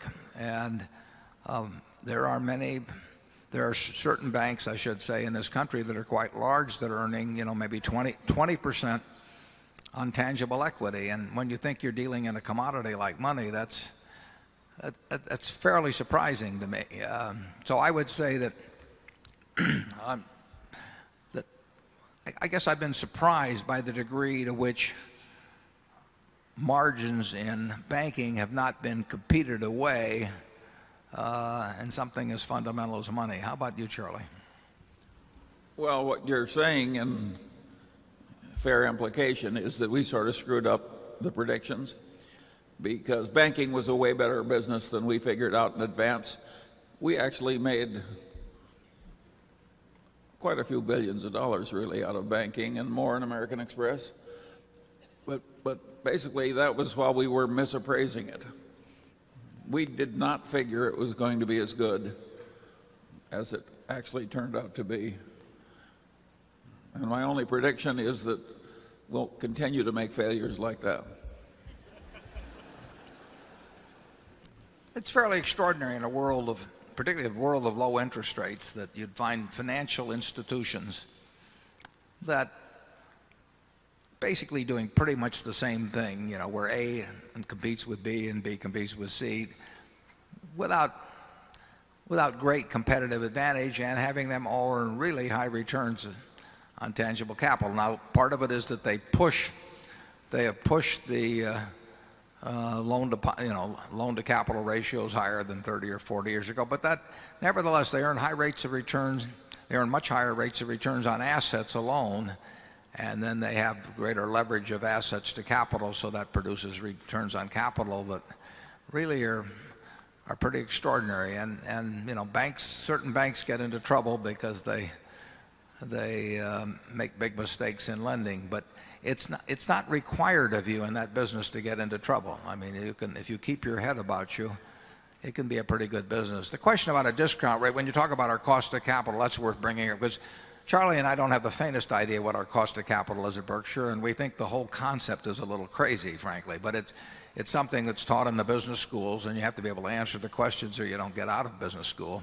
Uh, but we have, a, we have a very simple arrangement in terms of what we do with, with, with money. And, and uh, uh, you know, we look for the most intelligent thing we can find to do if we've got uh, money around or if, or if we look we don't buy and sell businesses this way, but in terms of securities, we would, we would, uh, we would uh, if we find something that's at 50% of value and we own something else at 90% of value, we might very well move from one to another. Uh, we will do the most intelligent thing we can with the capital we have. And uh, so we measure alternatives against each other, and we measure alternatives against dividends, and we measure alternatives against repurchase of shares. But I have never seen a cost of capital calculation that made sense to me. How about you, Charlie? Never. And this is a very interesting thing that's happened. If you take the most powerful freshman text in economics, which is by Mankiw of Harvard, and uh, he says on the, practically the first page that intelligent people make their decisions based on opportunity cost. In other words, it's your alternatives that are competing for the use of your time or money that matter in judging whether you take action or not. And of course, those vary greatly from time to time and from company to company. And we tend to make all of our financial decisions based on our opportunity cost, just as like they teach in freshman economics. Yeah. And the rest of the world has gone off on some crazy kick where they can create a standard formula, and that's, and that's cost. They even get a cost of equity capital for some business that's old and filthy rich. It's a perfectly amazing uh, mental malfunction. Yeah, it's a mis- Number three. Is there anybody we've forgotten to offend? At, um, Hi, my name is Karen Kalish. I'm from St. Louis. And I think I'm the first woman to ask a question today. We're all for that. uh, my late uncle, Bill Shield at Robert W. Baird, first bought Berkshire for our family when it was $337. And I'm very grateful to you two because I've been able to start a foundation in St. Louis and give money away, and I give it to reading and literacy programs. But I'm very curious about the Buffett Munger philosophy and practice of philanthropy. And my second question has to do with China. You made an acquisition recently, PetroChina, and I'm curious what you think about China. Well, the second question, we have about, I think about five equity investments in companies that are domiciled and that operate primarily or entirely outside the United States. We don't list all our investments. We listed, I believe, last year all those above $500 million. And we have never had, I think maybe since Guinness some years back, I don't think we've ever had one hit the threshold of reporting in the Berkshire Report, although we've owned some. And the Hong Kong Stock Exchange has just recently changed their requirements so that you have to report 5% of the holding of any company listed on the Hong Kong Stock Exchange and our PetroChina holdings uh, actually are now whatever it is 13%, but they're only 13% of something called the H shares. The Chinese government owns 90% of it of the company. The H shares own 10%. They sold that to the public a few years back. So we own 13% of a very small percentage and and it it's, it's a kind of a fluke of reporting that we're required to report that particular holding. And like I say, we own four or so others uh, in, in, international securities. Uh, we don't make any great judgment about China. You probably know more about China than I do. We simply look at investments around the world and we try to buy into things that we think offer the most value. And uh, in there in the, if they're in the United, we, we might prefer slightly that they be in the United States and we might have strong preferences against or strong biases uh, against certain countries. Uh, we would regard in the United States as number one because we understand the game the best here. We understand the tax laws and all that sort of thing and the corporate cultures and so on. But we would regard a number of other countries as virtually equivalent to the U.S. And there's others that have been marked down some, and then we'd have a whole bunch we wouldn't go into under any circumstances because we just don't understand them well enough. But, but uh, you know, we think we understand something like the oil business in China reasonably well and at a price relative to what we think the future cash generation is, we would make a decision on something like that. But it's not a big deal it's a big, it, it became reportable because of this peculiarity of the law where if you own a certain percentage of something that's only 10% of the whole pie, you still have to report it. Uh, uh, the Chinese government is firmly in control of PetroChina. I mean, uh, if we vote with the Chinese government, the two of us will control PetroChina. The, the question about philanthropy, Charlie, you want to swing at that one first? I think it's fair to say that both of us feel that the very fortunate owe a duty to the general civilization and even to the country uh, of, of, which he, he's a member. Whether you give as you go along or have the Buffett system of moderate giving as you go along and immense give, giving in due course, I regard as a matter of personal taste. I would understand the, the second position in that I would hate to spend all my time every day having people ask me for money. And I don't think Warren could stand it. Uh, Let's right, not even try. Let's not even try, Charlie. No. no, wait. I mean, it's a matter of record and it hasn't changed for, I don't know, 25 years probably, but basically everything I have at the date of at the later of uh, the death of myself or my wife goes to goes to charity. I mean, at, at 99 and a significant fraction. And since my children are here, I'm not going to carry it out to eight decimal places. But they, uh, you know, why not? Uh, it, it, it, it Think of it this way. Here, here's, here's uh, let's just assume that instead of being born as I was in a single birth, that I were in the womb and there was an identical twin next to me. Same DNA, same everything, personality, propensity to work, propensity to say whatever. Identical twin. Wasn't Charlie, might look like him, but uh, and there we are, the two of us. And a genie appeared. And the genie said, I've got a proposition for the two of you. You're going to be born in 24 hours, same talents, everything identical. And one of you is going to be born in Omaha, and one of you is going to be born in Bangladesh. And I'm going to let you two decide which one gets to be born in Bangladesh and which one gets to be born in Omaha and I've got this system and what, the way I'm going to work it is that you we start the bidding and whichever one of you bids the highest proportion of your estate to go to society when you die gets to go be born in the United States. I think you'd bet 100%. You know, it, you hear all of this about, you know, grit and pluck and all of these things and how, you know, you've applied yourself working all your life and you've done all these wonderful things.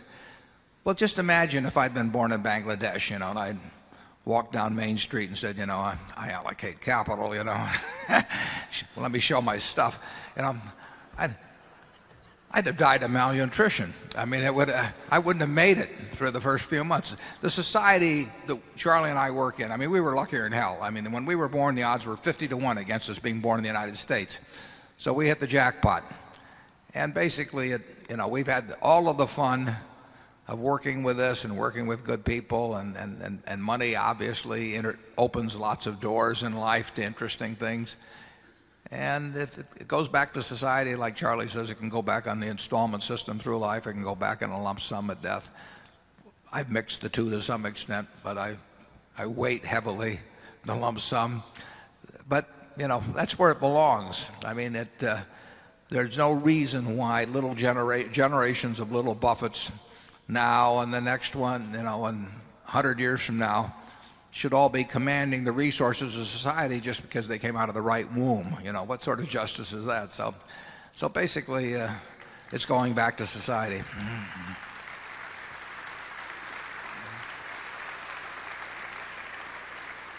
Were my children applauding there? Did we check that out? Number four. Hi there. Uh, my name is Alex Rubalcava. I'm a shareholder from Los Angeles. I have a question about the financial characteristics of the businesses that you like to acquire and invest in. In your reports and other writings, Mr. Buffett, you state that you like to acquire um, businesses that can employ a large amount of capital to high returns. And in reading the writings and speeches of yourself, Mr. Munger, I, I've seen you say in Outstanding Investor Digest and other publications that you enjoy investing in companies that require very little capital. And I was wondering if these statements are at odds or if they are two sides of the same coin. And if you could elaborate using Berkshire companies, that'd be great. Sure. It's a good question. The, the ideal business is one that earns very high returns on capital and can keep using lots of capital at those high returns. I mean, that becomes a compounding machine. So if you have your choice, if you could put $100 million into a business that earns 20% on that capital, say 20 million, ideally it would be able to earn 20% on 120 million the following year and 144 million the following year and so on that you could keep redeploying capital at these same returns over time. But there are very very very few businesses like that. The really unfortunately the good businesses you know take a Coca-Cola or See's candy they don't require much capital. And incremental capital doesn't produce anything like the returns that this fundamental return that's produced by some great intangible. So we would love the business that earn that could keep deploying in fact even well beyond the earnings. I mean we'd love to have a business that could earn 20% on 100 million now and if we put a billion more in it it would earn 20% more on that billion. But like i say those businesses are so rare. There are a lot of promises of those businesses but we've practically never seen one. There's been a few. Uh, most of the great businesses generate lots of money, they do not generate lots of opportunities to earn high returns on incremental capital. You know, we can deploy X at See's and earn a lot of money, but if we put if we put 5x in, we don't earn any more money to speak of. We can earn high returns on X at the Buffalo News, but if we try to make it 5x, we don't earn any more money. It, they just don't have the opportunities to use incremental capital. We look for them, but, but they don't. So the great You've seen, I mean, we will talk theoretically about the businesses that are going to earn more and more money with, with, with incremental capital at high returns. But what you've seen is that we've bought businesses largely that earn good returns on capital, but in many cases have limited opportunities to earn anything like the returns they earn on their basic business with incremental capital. Now, the one good thing about our structure at Berkshire is that we can take those businesses that earn good returns in their business but don't have the opportunity for for returns of a similar magnitude on incremental money and we can move that money around to buy more businesses. Uh, normally if you're in the take the newspaper publishing business which has been a fantastic business over the years, you earned terrific returns on your own invested capital, but if you went out to buy other newspapers, you had to pay a very fancy price and you didn't get great returns on incremental capital. But the people in that business felt that the only thing they knew was newspaper publishing or media of one sort or another. So they felt that their options were limited. Uh, we can move money any place that it makes sense. And that's an advantage of our structure. Now, whether we do a good job of it or not is another question. But the structure is enormously advantageous in that respect. We can take the good business, the See's candy. See's has produced probably uh, a billion dollars pre-tax for us. Since Charlie and I wouldn't have gone up 100,000 you know, back in 1972. If we tried to employ that in the candy business, we'd have gotten terrible returns over time. We wouldn't have gotten anything to speak of. But because we moved it around, it enabled us to buy some other businesses over time, and, and that's, that's an advantage of our structure. Charlie? Yeah, and if you take a, a business that is a good business but not a fabulous business, they tend to fall into two categories. One is the business where the whole reported profit just sits there in surplus cash at the end of the year and you can take it out of the business and the business will do just as well without it as it would if it stayed in the business.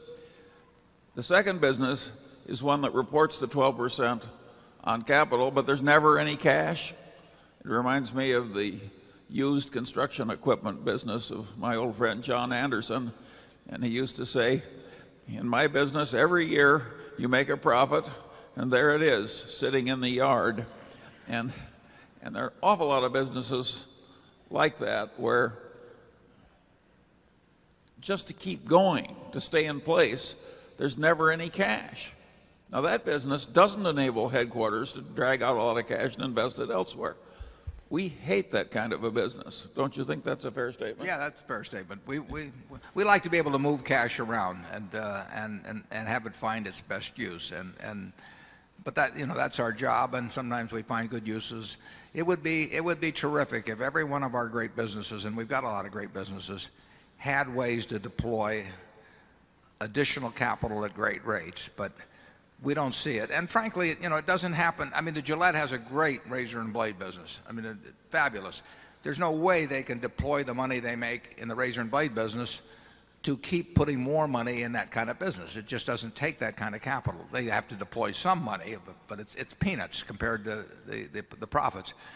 And the temptation then is to go out and buy other businesses. And of course, that's what Charlie and I do when we face that. But, but uh, we don't think that overall the batting average of American industry in redeploying capital has been great. Uh, nevertheless, it's what we try and do every day in a sense, we sort of knock the, the very procedure that has gotten us to where we are. Is that a fair statement, Charlie? Absolutely, and that has always worried me. I don't like being an example of an activity where most people who try and follow it will get terrible results. And uh, we try and avoid that by making these negative comments. we'd, we'd make negative comments anyway. Number five, it's more fun. I'm Will Graves from Winter Park, Florida. I'm an, a graduate instructor with Webster University, and I'd like to address uh, two questions to Mr. Buffett. I appreciate the accessibility of Mr. Buffett. He makes us feel so warm here. Can I call you Dad? Yeah. I've got one question regarding a national treasury situation and one considering a national treasure. Back in September 11, you appeared on 60 Minutes and performed a national service taking your valuable time and giving up your private life for a few moments by speaking about the general stock market and how people should not be getting too excited and they shouldn't be worried about investing for the long term. And what I was wondering is if you would ever consider making another appearance on 60 Minutes at the time when whoever the president is at the time brings up the Social Security debate. I spend a lot of time with nonprofit organizations, and the outrage that you hear from the working poor is that we talk about the tech turnaround, the tech profits of the last few years. They've gone through a whole cycle where people became multimillionaires at a time when the working poor never even got a minimum wage increase. And if you think of people like this who have a net worth of $1,000 or less, just as an example, and just imagine what it's like for them to be forced in the future to be horrible investors because the U.S. government forces them to have something called Social Security, which they can't get out of, and they get a lousy return. What I'm wondering is if you would consider, when we have a candidate, whoever it might be at the time, say that you don't want to put a small portion of Social Security into the long term stock market because it's a risky proposition, if you would take your track record on 60 Minutes and say, I don't think so. That's the first question. And number two, while I'm asking you to volunteer for something, I found myself being thrust into something in the last three weeks. I went to Cypress Gardens the last day with about 20,000 people there, and a lady was handing out 15,000 flyers. Several weeks from now, I'll be before Governor Bush with the Friends of Cypress Gardens. We have a website, friendsofcypressgardens.org, trying to keep a developer from clear cutting the trees in Cypress Gardens a national treasure. And my question is would you consider contacting your cousin, Jimmy Buffett, about possibly helping us in some way? Doesn't have to be money, it might be an appearance, just might be some connections, or you might be able to help us in our efforts. I get asked to contact probably the one I get asked to contact the most is Bill Gates, but I get asked to contact all kinds of people. Uh, I mean, everybody is slipping me envelopes with letters in them sending things to the office and saying, won't you get this person? You know, all they can say is no. I don't do, I don't make requests of my friends basically for anything. And I, I just, I would spend the rest of my life doing it. They would feel, I would never know, you know, what they were doing. Um, you know, I would never know what they were doing because I was asking versus what they really felt. I mean, it's, it's an impossible, from my standpoint at least, that's an impossible uh, game to get into uh, in terms of I mean when Kay Graham was alive everybody you know wanted her for one reason or another and they've all got causes.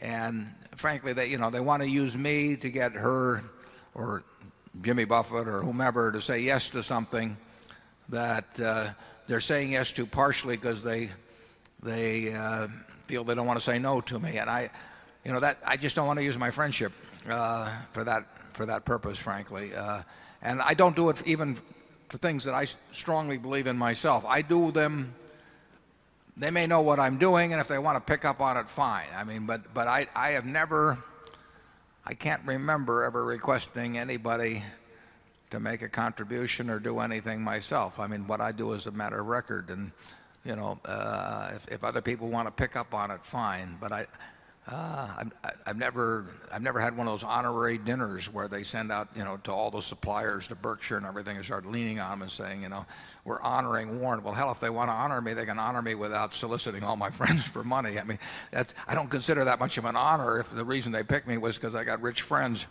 Uh, so I I just don't do that. Uh, uh, on the public policy question, what I did on September 11th when Jack Welch and Bob Rubin and I went on there.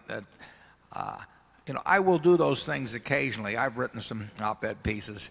I think, and I, I, I get tempted very, uh, very often. In fact, I've written some that I haven't sent in. But I, I do think that uh, there's something unattractive about a, a very rich guy that pops off on everything. And you may think by listening to us today that you've got two guys up here that do like to pop off on everything. But, uh, and we do have opinions on almost everything. But I, I just think uh, I, I, I, there's some things I get, you know, I, I wrote on campaign finance reform and I've written on taxes and, and I will do more of that, but I, I do try to hold myself in check somewhat because uh, uh, there's a little bit of, you know, this I'm rich, therefore I'm right type stuff that I don't think sits very well. And, and I know when I see it in other people, I don't like it that, you know, I'm a celebrity, therefore you know, you got to listen to me on everything that I say. And uh, it just, it, it turns me off at some point. But like, like I say, I have done it. And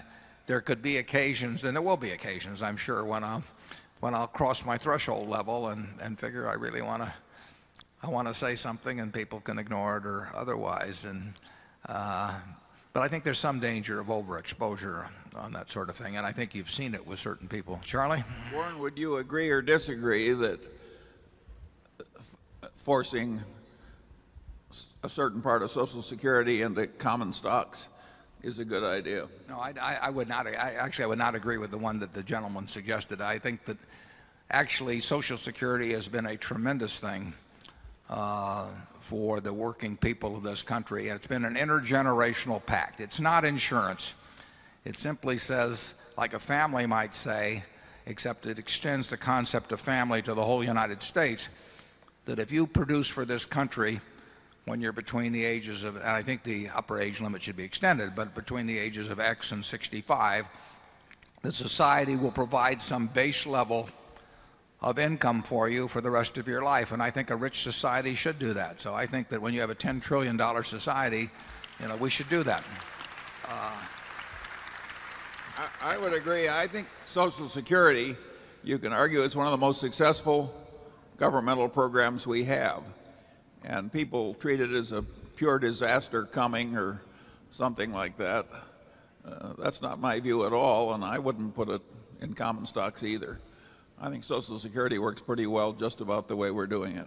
Yeah, we, we, we will give a base income to every, and we should in this country, to everybody that leads a reasonably productive life, uh, and, uh, and they don't have to worry about how long, you know, whether they live to be 90 or, or 100. And, and people do worry in their old age, and we don't need a, a, a bunch of people who, you know, go off to war when we need to defend, you know, the, uh, the rights of uh, our country and, and uh, act in every way as good citizens, but they just don't happen to have the ability to make a lot of money, you know, like maybe Charlie and I can. I think they need a base level, and I think that an intergenerational compact like we have is a it's really a magnificent idea, and I think the country's a lot better off for it. I think that telling them that they can say 500 bucks or 1000 bucks and put it into stocks and have everybody lobbying Washington about, you know, who will handle it. And everybody thought it was a great idea a few years ago, and uh, I think I think it's a very bad idea, frankly. Charlie? I like it a lot less than you do. Number 6. Good afternoon. My name is Ravi Gilani. I come from New Delhi, India. I have questions regarding management policies. Since you follow quite different management policies, I would like to know the impact of them on the management CEO's motivation. Mr. Munger has mentioned that where capital is unimportant in a business, you tend to give the CEO a part of the earnings. You have also mentioned that you do not greet good work by raising the bar. Clearly, static earnings over a period of time may become successively less valuable. My question is in now four parts. Bearing the above in mind, could you give us an example of compensation policy in Berkshire subsidiaries which illustrate your thinking on the subject of executive compensation? Number 2, though you do change subsidi charge subsidiaries for using capital and believe in linking rewards to bottom line performance, Mr. Munger does not respect economic value added as a concept. Could we have your thinking on EVA as a tool to monitor and reward corporate performance? Number 3, do you restrict yourself to setting compensation policy for the CEO or do you involve yourself in larger part of the organization? And finally, you do not have any retirement age for the CEO. Does it impact the moral motivation of the people below the CEO? Charlie? he knew that was coming. Well, one, you're right. Where a business requires practically no capital, we tend to uh, reward the management based on the earnings. The minute the business starts requiring capital, we tend to put a capital factor into this compensation system. Uh, we don't have any one standard system. They're all different based on accidents of history and and uh, circumstances. Uh, but where capital is an important factor, of course, we take it into account. Uh, as far as effects on morale, as far as I've ever been able to see, the morale's pretty good in the Berkshire subsidiaries. And the Berkshire managers practically never leave. And my guess is we have about as low a turnover rate as any place around. Is that right, Warren? Well, I'm sure of that. And besides, the, the no retirement policy is wonderful for my morale and Charlie's. The, uh, you also asked about EVA. We, we, we, uh, we, we would not dream of using something like that, although I think actually a few of our subsidiaries may use it in some way. So uh, the subsidiaries set their policies for the pay of the people below the, the CEO, and, the, and all, they have all kinds of systems uh, because we have all kinds of businesses. And frankly, we've never had big problems with compensation because I think our, our arrangements are rational. When capital is an important part of the business, we stick a charge for capital in. If it's an unimportant part of the business, we don't stick it in. We don't believe in making things more complex than needed. So we don't try for little, all kinds of little refinements, which a compensation consultant would come in and tell you was needed because that's how he would justify a large bill. And he would also come in and tinker with it a little the following year and the following year and so on. We have very simple systems on comp. But some of our businesses are terrific businesses. And so we have very high standards of performance before people get performance bonuses. Some of our businesses are very tough businesses and the threshold is much lower, but the, the managerial talent needed to reach that threshold is just as much as in the, in, in the, with the higher threshold in other businesses. It's not a, compensation is not rocket science. I mean, people will want you to think it is and you read these proxy statements and it blows your mind what they get into. I mean, the proxy statements are thicker than the annual reports because they're talking about the compensation of, of people. And it is not that complicated. We've had, in 38 years, we have never had a CEO leave us to go to another uh, business, except a few we've, where we've made the decision ourselves, but very few.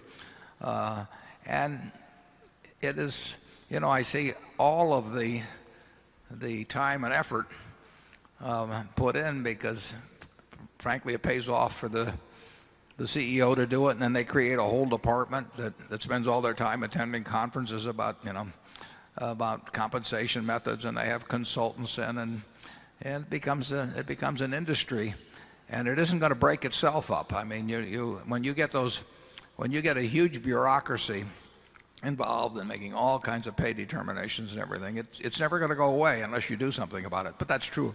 That's true of any bureaucracy we run into. We don't have much bureaucracy at, at Berkshire.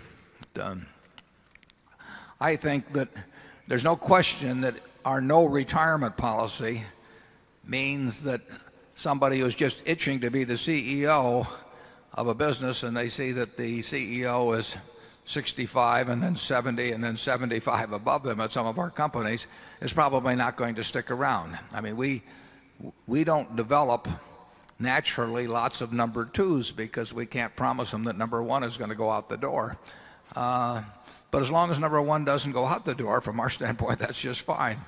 And we occasionally have to replace managements, but it's very occasional. I mean, if on an expectancy basis, you know, with the, even with all the subsidiaries we have, you know, we may face one management succession policy uh, uh, problem perhaps every 18 months or something of the sort. And we got all kinds of other businesses. So it's, it's, uh, it's not a big deal at Berkshire.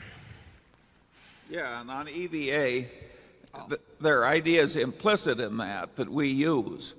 For instance, hurdle rates op based on opportunity costs, perfectly reasonable concept.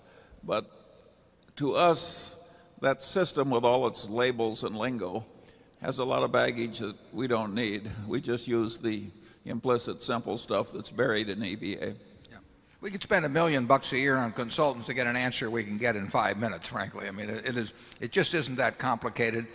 But can you imagine a consultant coming around and saying, I've got a one paragraph compensation arrangement for you? Are they going to be able to send you a, a large bill for you know, their consultancy? Of course not. So they've got to make things complicated. And we don't believe in that. We want things that are very easy to understand and that and we've just never had a problem with it. And, and we get good results out of our managers. The main reason we get good results out of our managers is that, you know, they like hitting 400. They like hitting 400 and being fairly paid, but they, uh, the fact that they batted 400 is, is the biggest thing to them in life. And, and, and it's, you know, it's, it's sort of the way we feel. If we get a good batting average in our business performance, the, the pay is incidental. Now, it shouldn't be incidental to our managers. It's got to be fair, or they're going to. Nobody wants to work in, in, a, in an environment where they feel they're being treated unfairly. But uh, uh, that is not a complicated procedure. And we do make them very specific to the enterprise that's under their control. We do not pay the people that See's candy based on how the Buffalo News does or vice versa. And I can show you a lot of crazy compensation systems in corporate America where that really is the ultimate effect of what's happening. Number 7. Uh, good, good afternoon. This is, I'm Paul Butterfield from Clarksville, Maryland. You wrote in the uh, annual report about uh, the uh, dangers of uh, systemic dangers of derivatives and the growth in derivatives. Uh, an example would be a Six Sigma event that would cause domino effect and dangers to the solvency and operations of maybe financial institutions and other firms, uh, possibly including brokerage firms. Uh, would this do you think this recommends to an individual investor that we might consider not holding stocks in street name? Charlie, how do you, uh, they addressed that somewhat. There were some domino effects in the very early 70s uh, in Wall Street. I, I think certainly the failures of some brokerage firms in part led to failures of others. It wasn't, it wasn't a classic domino situation. And of course, we had domino effects in banks. If you go back uh, a hundred years in this country. Uh, uh, anytime you have financial institutions that interrelate in many ways and, and uh, have big receivables and payables balances with everything, you've always got the danger of domino effects. Uh, and that, that's a factor in the insurance business. It's a factor in banking business. I think it'd be less in the brokerage business. Uh, I would think if you owned securities in a cash account, with any large uh, uh, stock exchange firm, I, you know, it wouldn't worry me. Uh, we've got lots of, I've got lots of personal securities, you know, sitting with a very large stock exchange firm, and that does not, that does not bother me. But I mean, there obviously there have been little firms that, that, that, that have been fly-by-night types, uh, and I don't even know all the rules on margin accounts, but if somebody has got the right to repledge your securities and they get in trouble themselves, I don't know, I don't know anymore what the SIPC, there's a SIPC protection, but I'm not, uh, it's not unlimited at your level. Yeah, yeah, I think that's, that's true. And, and uh, no, I would think twice between having all my securities rehypothecated by somebody else. But, um, a cash account, I, I think the cash accounts are are segregated, aren't they, Charlie? Yes. Yeah. Number eight.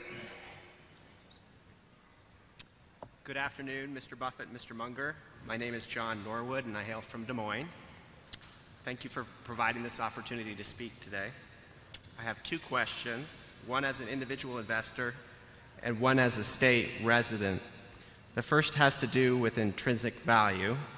Can you provide some additional cliff notes for working with the Berkshire Hathaway annual report and cal calculating an intrinsic value for the stock? I'm, I'm a little bit hazy.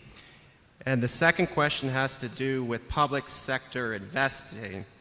As an example, the state of Iowa is considering the creation of a $1 billion, $1 billion values fund what sorts of guidelines, strategies, and advice would you employ if you were responsible for investing this money on behalf of the general public?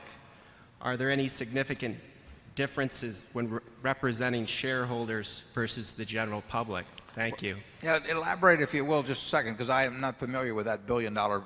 Is the state of Iowa literally creating a, a billion dollar fund to invest in equities on behalf of the that's, that's what's being proposed. Is that right? Oh.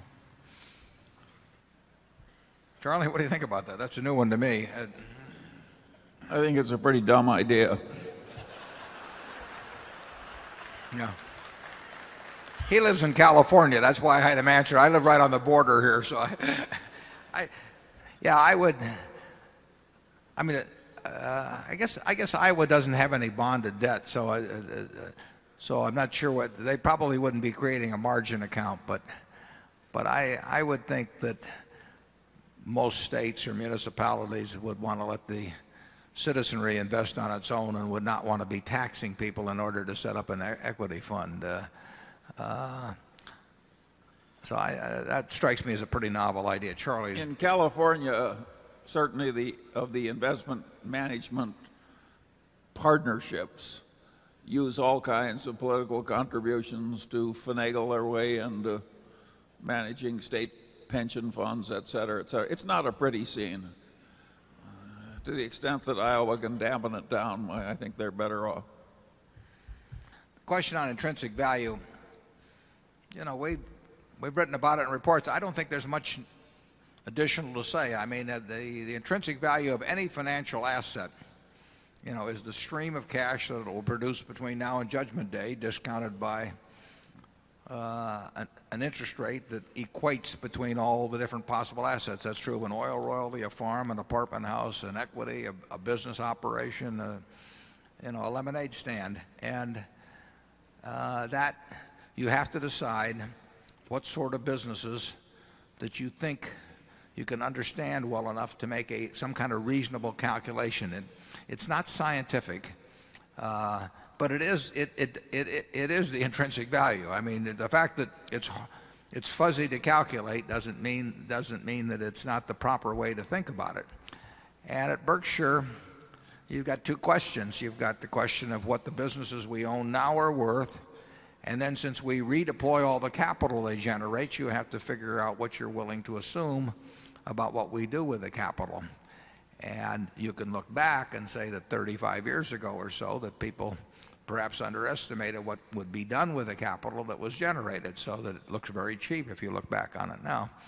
But we're in a whole different game now with huge amounts of capital and uh, you have to you have to make a decision as to whether the billions and billions and billions of dollars we generate will be deployed in a, in a way that creates lots more cash later on. And it's what Charlie and I think about, but we can't give any prediction on it.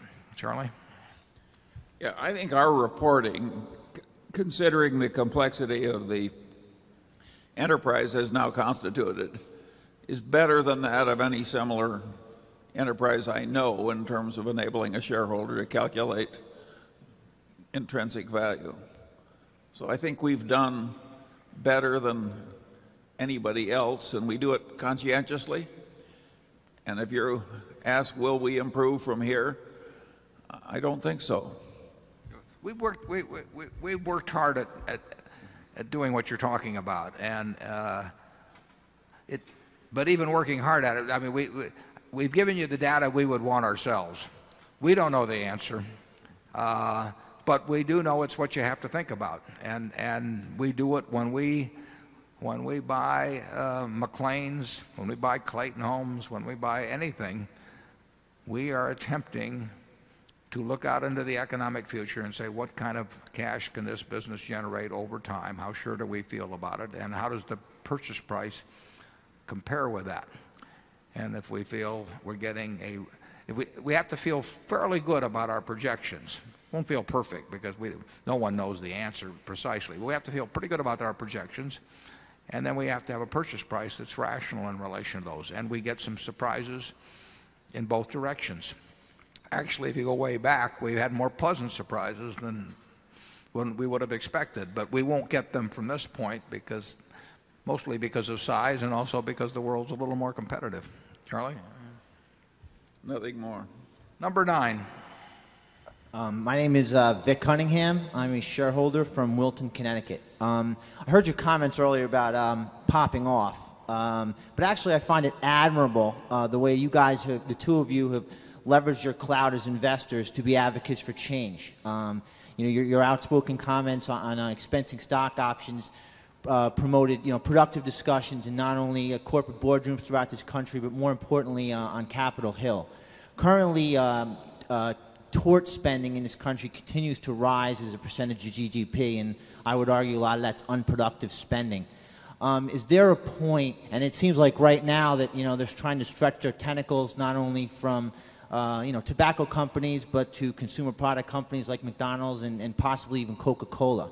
Is there a point where you would use your considerable clout to try to guilt Congress into moving towards some kind of comprehensive tort reform um, for this country? Well, I, I, um, I'm sympathetic to the, what you're saying. I, I would say that our considerable clout is nothing compared to the clout of the, of the, tri- of the plaintiff's lawyers. That, uh, uh, there's no question that in, in a certain way it's appalling when you look at the frictional cost to society of the tort system we have. Uh, but Charlie is a lawyer. He can probably uh, speak much more intelligently than I can as to how you could modify this because there are plenty of things wrong too. I, mean, I, it's sort of infuriating to see specious shareholder suits raised on you know any kind of a deal just because there's a lot of D&O insurance and they know people will pay off rather than go through the nuisance of a suit. And we've never, we don't pay off, but corporate America does. And so it's a game. And the people that, that uh, uh, pursue that activity, you know, are not pursuing it, I think, in many cases because of a, a great pursuit of justice, but because it's a damn profitable sort of game and uh, you know the people that are paying it usually doesn't come out of their own pockets so it gets back to that the uh, lack of parity in the interest of the people on both sides but then when I look at some of the things that have happened in corporate America I certainly don't want to get rid of the plaintiffs lawyers either uh, entirely because I think some terrible things have happened and I think people should pay. I just wish the people paid rather than the D&O carriers uh, because when a D&O carrier pays or when a company pays, it, the cost gets socialized, and the people that did the wrong things seldom uh, pay out of their own pockets. I, uh, Charlie, what, tell me, what, how, do, how do we improve the tort system? Well, if you define the tort system to include the workman's compensation system, which I would, uh, you get terrible uh, abuses in California, Costco has about one third of its employees and two thirds of its workman's compensation expense. California has institu in institutionalized fraud fraudulent chiropractors, fraudulent lawyers, fraudulent what have you. And they put this enormous burden on, on, on business, and of course, eventually the jobs will, will leave. Uh, I had a friend who took a plant away from uh, Texas where he had workman's compensation expense of 30 odd percent and took it to Ogden, Utah where it went to 2 percent. So fraud allowed to run builds on itself. And then you've got all these lawyers and lobbyists who like the fraud and, uh, and chiropractors and God knows what. And, and so it's a, it's a major problem. And in California, it's gotten so bad that my guess is there will be some reform, even with a two thirds Democratic legislature. What would change in terms of the shareholder situation? Well, that's harder because if you take the worst of the plaintiff's lawyers, half the time they're suing somebody that's behaved terribly. Now, they're suing in a process where a lot of money is paid out as you say, on a socialized basis and doesn't really go to the people that were hurt. So they're like uh, a public scold that gets paid an enormous sum out of the public. But, uh, but certainly a lot of the defendants in these cases that are screaming about the plaintiff's bar uh, have done some very regrettable things. So I think that gets very hard to figure out what should be done the present system is crazy, and uh, I don't know how I'd improve it. You could easily improve it if you could count on government being rational and fair. But how do you do that? Would you do anything toward making the people who were defendants in D&O uh, situations pay any portion of it themselves or not?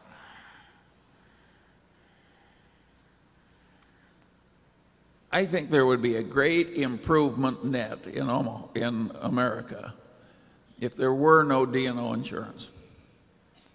Zero. I think people would behave a lot better. the counter argument is you'd never get anybody with any money who was willing to serve on a board. But my guess is that net, even after taking into account that little problem, the system would work better than the present one. Number 10. John Goss, Key West, Florida. You mentioned last year your frustration with buying companies out of bankruptcy. Were you surprised from your past experience that the court would not allow a breakup fee regarding your Burlington bid? Uh, that's a good question. We, we submitted a bid to the court. Uh, the management agreed to our offer and we submitted a, a bid in the bankruptcy of Burlington Industries. And our bid was 500 and some million dollars. And we provided a what's called a breakup fee. I, I'll get to that in a second, but I think it was a $14 million.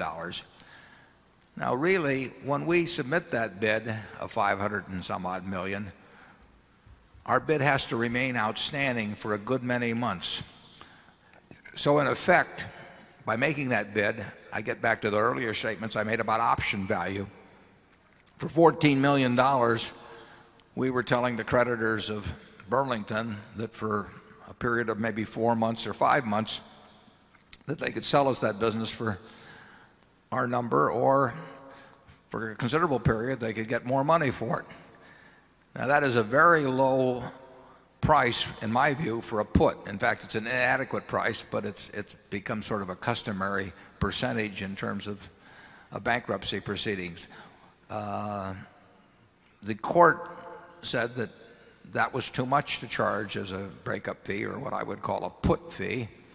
And so they have, have set up a new procedure which will result in Burlington getting sold some months from now to people who follow this new procedure.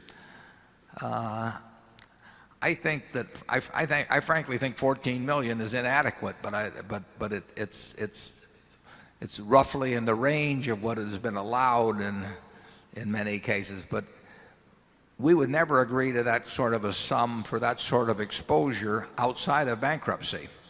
Uh, it just doesn't make any sense. The world changes too much. If you look at the value of businesses as measured on the New York Stock Exchange, you'll see fluctuations of 100% in a year. And for 2 or 3% to commit 500 and some million dollars at a fixed price for a business in a tough industry, uh, I mean, that's, that does not make a lot of sense. I did it, so, but it got rejected. Uh, we would not, we will not participate uh, in a procedure where we're going to bid uh, hundreds of millions of dollars and where our bid has to remain outstanding and if the you know if there's a twin if there's a world trade center disaster or there's an earthquake in california or there's a secession or suspension of trading on the stock exchange or all kinds of things that our bid sits out there and we've gotten paid $5 million or something for it. It just doesn't make any sense to me. So it's tough to buy things out of bankruptcy, although we've done it twice now.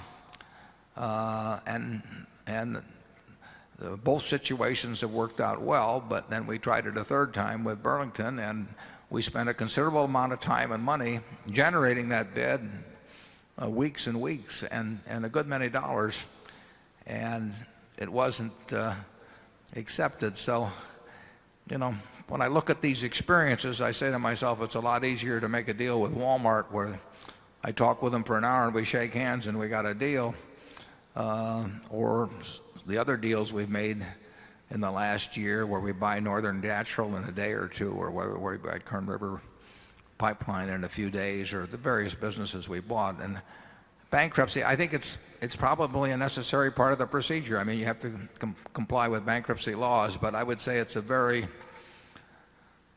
awkward way to buy a business. And if we have to submit bids that will remain outstanding for many months when people can top us and, and, and only have a 1% fee for giving, giving that sort of a put, uh, we will not be making many bids. Charlie? Well, we know it was unreasonable from our point of view to, uh, to have a transaction that didn't have that modest 2% commitment fee in it.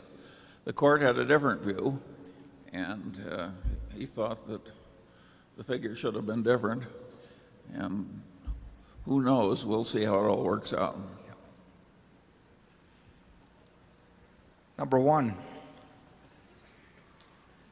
Gentlemen, Wayne Peters from Sydney, Australia. My question goes to stock reweightings. Could you describe your thought process in firstly determining your commitment weighting level in a new investment? Uh, marketable securities is what I'm referring to. And secondly, your thoughts on potential reweighting. Your record, and clearly in the earlier days as opposed to now, would indicate that on average you're either in a stock or out of it, though on occasion you've topped up and lightened up. Charlie, I'll let you have one. I didn't fully understand that question. Referring to how you make an initial commitment to a marketable security investment in regards to making it maybe a 5, 10, 15% commitment, how heavy you decide to go into a position initially? Well, we ordinarily don't like small positions. Yeah, we, we like to go in heavy. I mean, it, if, if, if, if, if we want to invest in a business or through the stock market, we want to put a lot of money in. Uh, uh, you know, we, we do not believe in a little of this and a little of that. So, uh, at our present size, we're limited primarily by the availability of the quantity we want rather than, than restricting ourselves based on some percentage of, of uh, a total portfolio. Uh, I can't, it's very hard for me to think of a stock we quit on in terms of buying except because we were going to run into some 10% limit where we would get liable for short swing profits or become insiders or that sort of thing. But we almost never want to quit. Isn't that right, Charlie? Well, not unless the price goes up. Yeah. And of course, that's where we made our big mistakes. I mean, we have, or I've made the big mistakes actually. Uh, uh, I, there have been a couple of things that we knew enough to buy that were in our circle of competence where we could have bought lots of stock except it went up a little bit and then we we faded because of the price. But we didn't fade because we didn't want to put more than an X dollars in. Uh, if we find an idea that we want to put $500 million in, we probably would be even happier if we could put three or four billion in. Uh, you know, we, we good ideas are too scarce to be parsimonious with once you find them. Yeah, having narrowly averted the mistake of being unwilling to pay up at See's Capital, we've gone on and made the same damn mistake several times with respect to marketable securities. We evidently learn very slowly. It's cost us many, many, many billions of dollars, too. Now, those are opportunity cost billions. They don't show up in the financial statements. But the amount of money that's been blown by dumb decisions at headquarters at Berkshire Hathaway is awesome. Well said. Yeah. Number two. Hi, I'm uh, Steve Casbell from Atlanta. Um, my question involves interest rates. Uh, when you calculate the intrinsic value of a business in a period of low interest rates like we have currently, do you use a higher discount rate to factor in higher rates in the future? And also, um, when, do you ever look at a company's free cash flow yield relative to current rates? And if I could also get your thoughts on the uh, dividend tax cut. If by some miracle the politicians think logically and get rid of the dividend uh, taxes, would Berkshire ever pay a dividend? The question on discount rates, we, uh, we use the same discount. I mean, in theory, we would use the same discount rate across all securities because if you really knew the cash they were going to produce, you know, that would, that would take care of it. We may be more conservative in estimating the returns of cash from some, but the, the, the discount rate we would use as a constant. Now, in terms of where we commit, you know, we don't want to use the fact that short-term rates are one and a quarter percent to think that something that yields us 3% or 4% is a good deal. So we sort of have a minimum threshold in our mind about which we're below which we're unwilling to commit money. and we're unwilling to commit it whether interest rates are 6 or 7% or whether they're 3 or 4% or whether they're on a short term basis 1%. We just we don't want to get hooked into long term investments at low rates just because they're a little bit better than than short rates would be or, or low government rates would be. So we, we, we have minimum thresholds in our mind. I can't tell you precisely what they are, but they're, uh, they're a whole lot higher than present government rates would be. And at other times, we'd be very happy owning governments just because we feel that they offer attractive enough rates. Uh, um, I would, when we're looking at a business, we're looking at holding it forever. And, we want to be sure we're getting an adequate return on capital. We don't regard what we can get on short term rates now as adequate, but we'll still sit bend you know, a little bit and start settling for lower rates for 30 years because rates for 30 days are so low, we would rather just sit it out and wait a while. Um, the tax on dividends, Uh, you know, I've used this illustration before, but I'm paying about the same percentage of my income to the federal government as my secretary does. Now, I pay more in income tax rates than she does. I pay a higher marginal tax rate by some margin than she does, but she pays way more in social security taxes than I do because I only pay out the first whatever it is 70 or 80,000 of income. And so she is paying between what we pay at the company for and what she pays. We're paying 12 or 13 percent or whatever it is of that. So we both end up paying fairly similar percentages of our income to the federal government every year.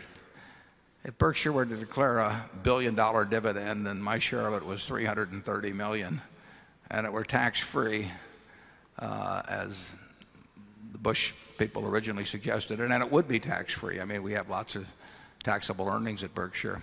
You know, I might be paying one tenth of the rate to the federal government of my income that she would be. Now, I can make the argument about the fact that structure shouldn't govern tax rates, that, that subchapter S and subchapter and chapter C and partnerships and all of these things, that the tax code should be neutral between them. And I've made those kind of arguments in the past. But I can make no argument in my mind that says that I, with everything that, you know, all the luck I've had in life, you know, I was wired a certain way at birth that enabled me to make a lot of money. And frankly, it was better to be born a boy than a, a girl in terms of money making possibilities in 1930 and probably still is, but not to the same degree. I mean, the fact that, that I would send one tenth the portion of my income in a year to the federal government that my secretary would, I, it just, it's, screams at injustice to me in, in terms of what the society gives back to me. So, so I am not, I am not for the, I'm not for the Bush plan. But, um, Charlie?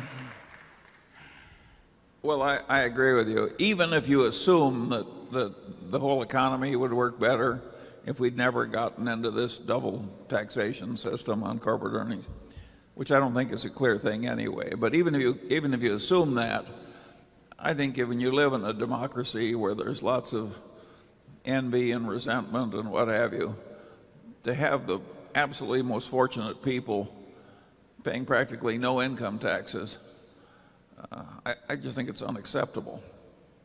I think there has to be some fairness in, in, uh, in some of these arrangements, uh, even if there's some theoretical argument that the economy might work a little better some other way. Yeah, there are IRAs now, obviously, that work very well for people with modest amounts of dividends, that they they're getting tax deferred for a very long period of time, which has huge benefits. The big benefits of exempting dividends would go to fellows like me and Charlie, you know, and that's not going to stimulate the economy. It's going to stimulate us. But, uh, and it's going to result in us sending a very small percentage of the income of our income to Washington compared to what the people you know, working in our shoe factory send. And uh, that, you know, when somebody says, you know, what did you do during the war, Grandpa? I'm not sure. That's what I want to explain to them. Number three. Good afternoon. I'm Patrick Wolff from Arlington, Virginia, Charlie, I can't resist telling you that I'm actually the fellow who plays the chess games blindfolded. So I look forward to not seeing you there tomorrow. Right. I actually have a two part question. I'd like to ask you to elaborate a bit how you think about opportunity cost. And I'm, I think I'm going to be elaborating very much on the very last question that was asked. Uh, first of all, in the annual report, you say explicitly that you look for a 10% pre tax return on uh, equity in looking at common stocks. And I think you talked earlier about how you built up from that for 5 to 6% um, after tax return, and then you layer on inflation and then t- um, layer on taxes. My first question would be how do you adjust that uh, required rate of return across periods of time? So, for example, when interest rates are higher, and do you look for a different equity uh, premium return over different periods of time?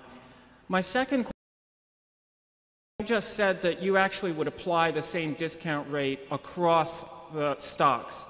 And I'm sure you know that modern finance actually suggests that you should not do that, that you should be thinking about the timing of cash flows and, in particular, the covariance with the general market. Now, you've made a point of emphasizing that when you think of risk, you think of risk primarily in terms of will you get the cash flows that you predict you will get over time, sort of numerator risk if you think in terms of discounted cash flow, which I think everyone here will have to acknowledge your results speak for themselves has probably been a very effective way of thinking about risk.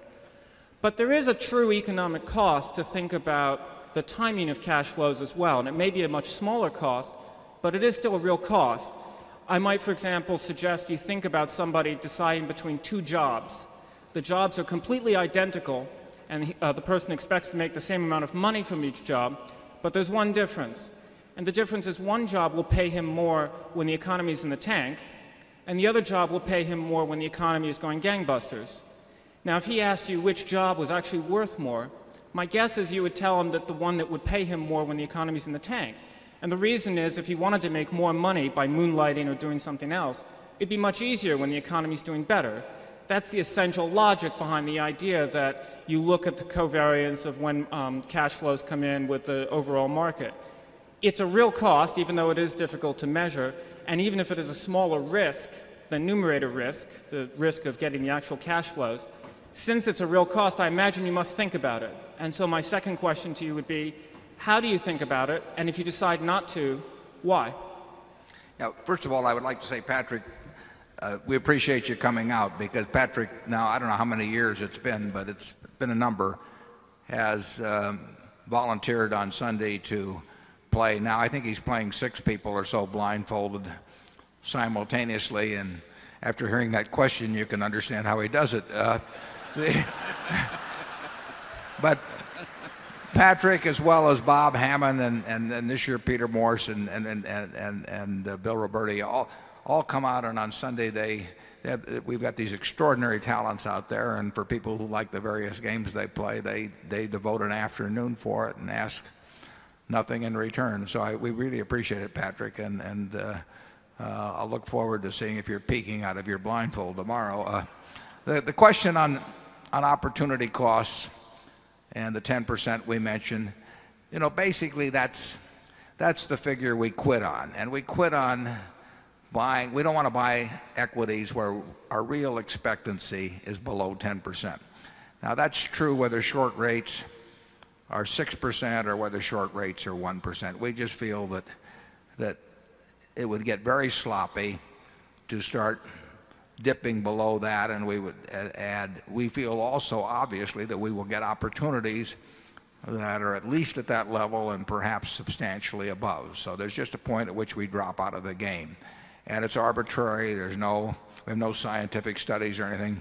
But I will bet you that a lot of years in the future we we or you will be able to find equities that uh, that you understand or we understand and that have a probability, uh, the probability of returns at 10% or greater. Now, once you find a group of equities in that range, now, and leaving aside the problem of huge sums of money which we have, then we just buy the most attractive.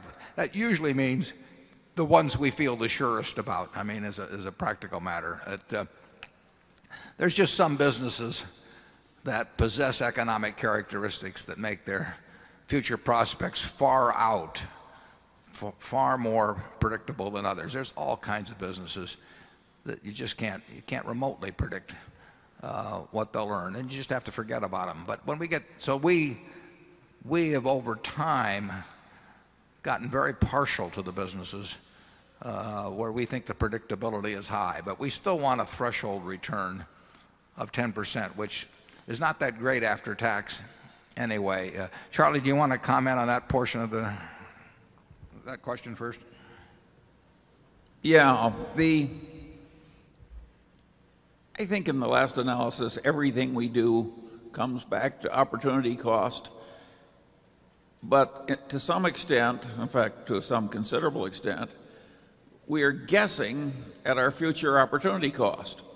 Warren is basically saying that he's guessing that it's in due course to uh, put out money at pretty attractive rates of return and therefore he's not going to waste a lot of firepower now at lower returns. But that's an opportunity cost calculation.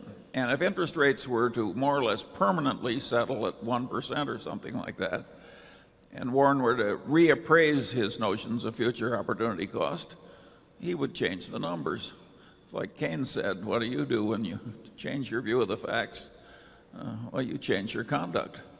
Uh, but so far at least, uh, we have hurdles in our mind which are basically well, uh, uh, they involve implicitly future opportunity cost. Right now, with our 16,000,000,000 that's getting 1.25% pretax, that's $200,000,000 a year. We could very easily buy governments uh, due in 20 years and get roughly 5%. So we could change that 200,000,000 a year to 800,000,000 a year of income. And we're making a decision, as Charlie says, that it's better to take 200,000,000 for a while on the theory that we'll find something that gives us 10% or better than to commit to the 800,000,000 a year uh, and then find that in a year thereabouts when the better opportunities came along that what we had committed to had a big principal loss in it. But that's, you know, that, that's not uh, it's not it's not terribly scientific. Uh, but all I can tell you is in practice, it, it seems to work pretty well.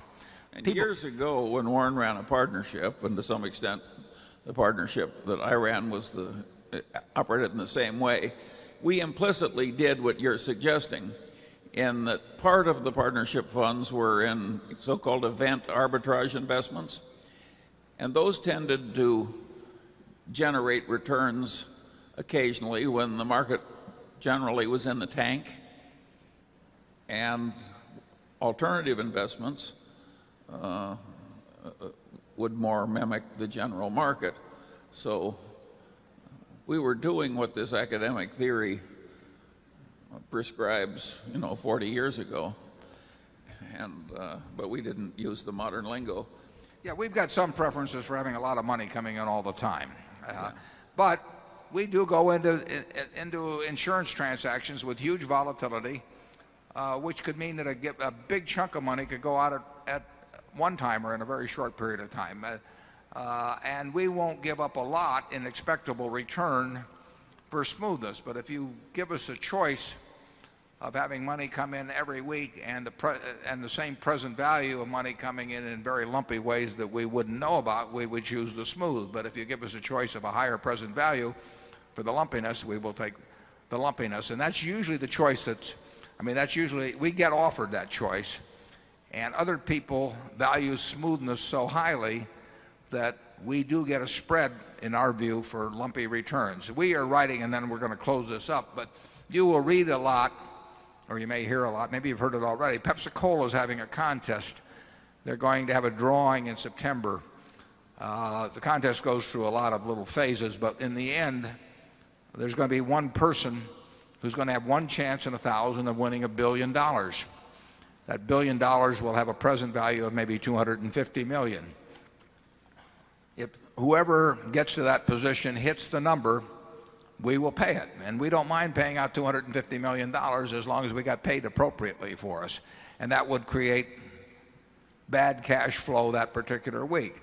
Uh, we're willing to maybe even for 2 weeks.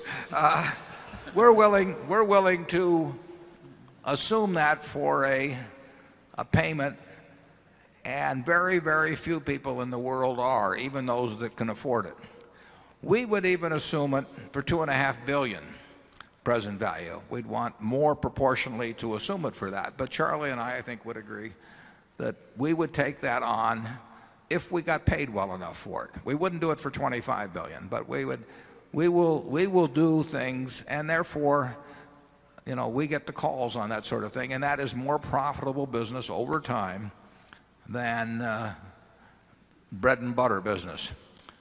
It also can, you know, it can lead to you having an intense interest in watching the television show when the drawing takes place, making sure who draws the number too.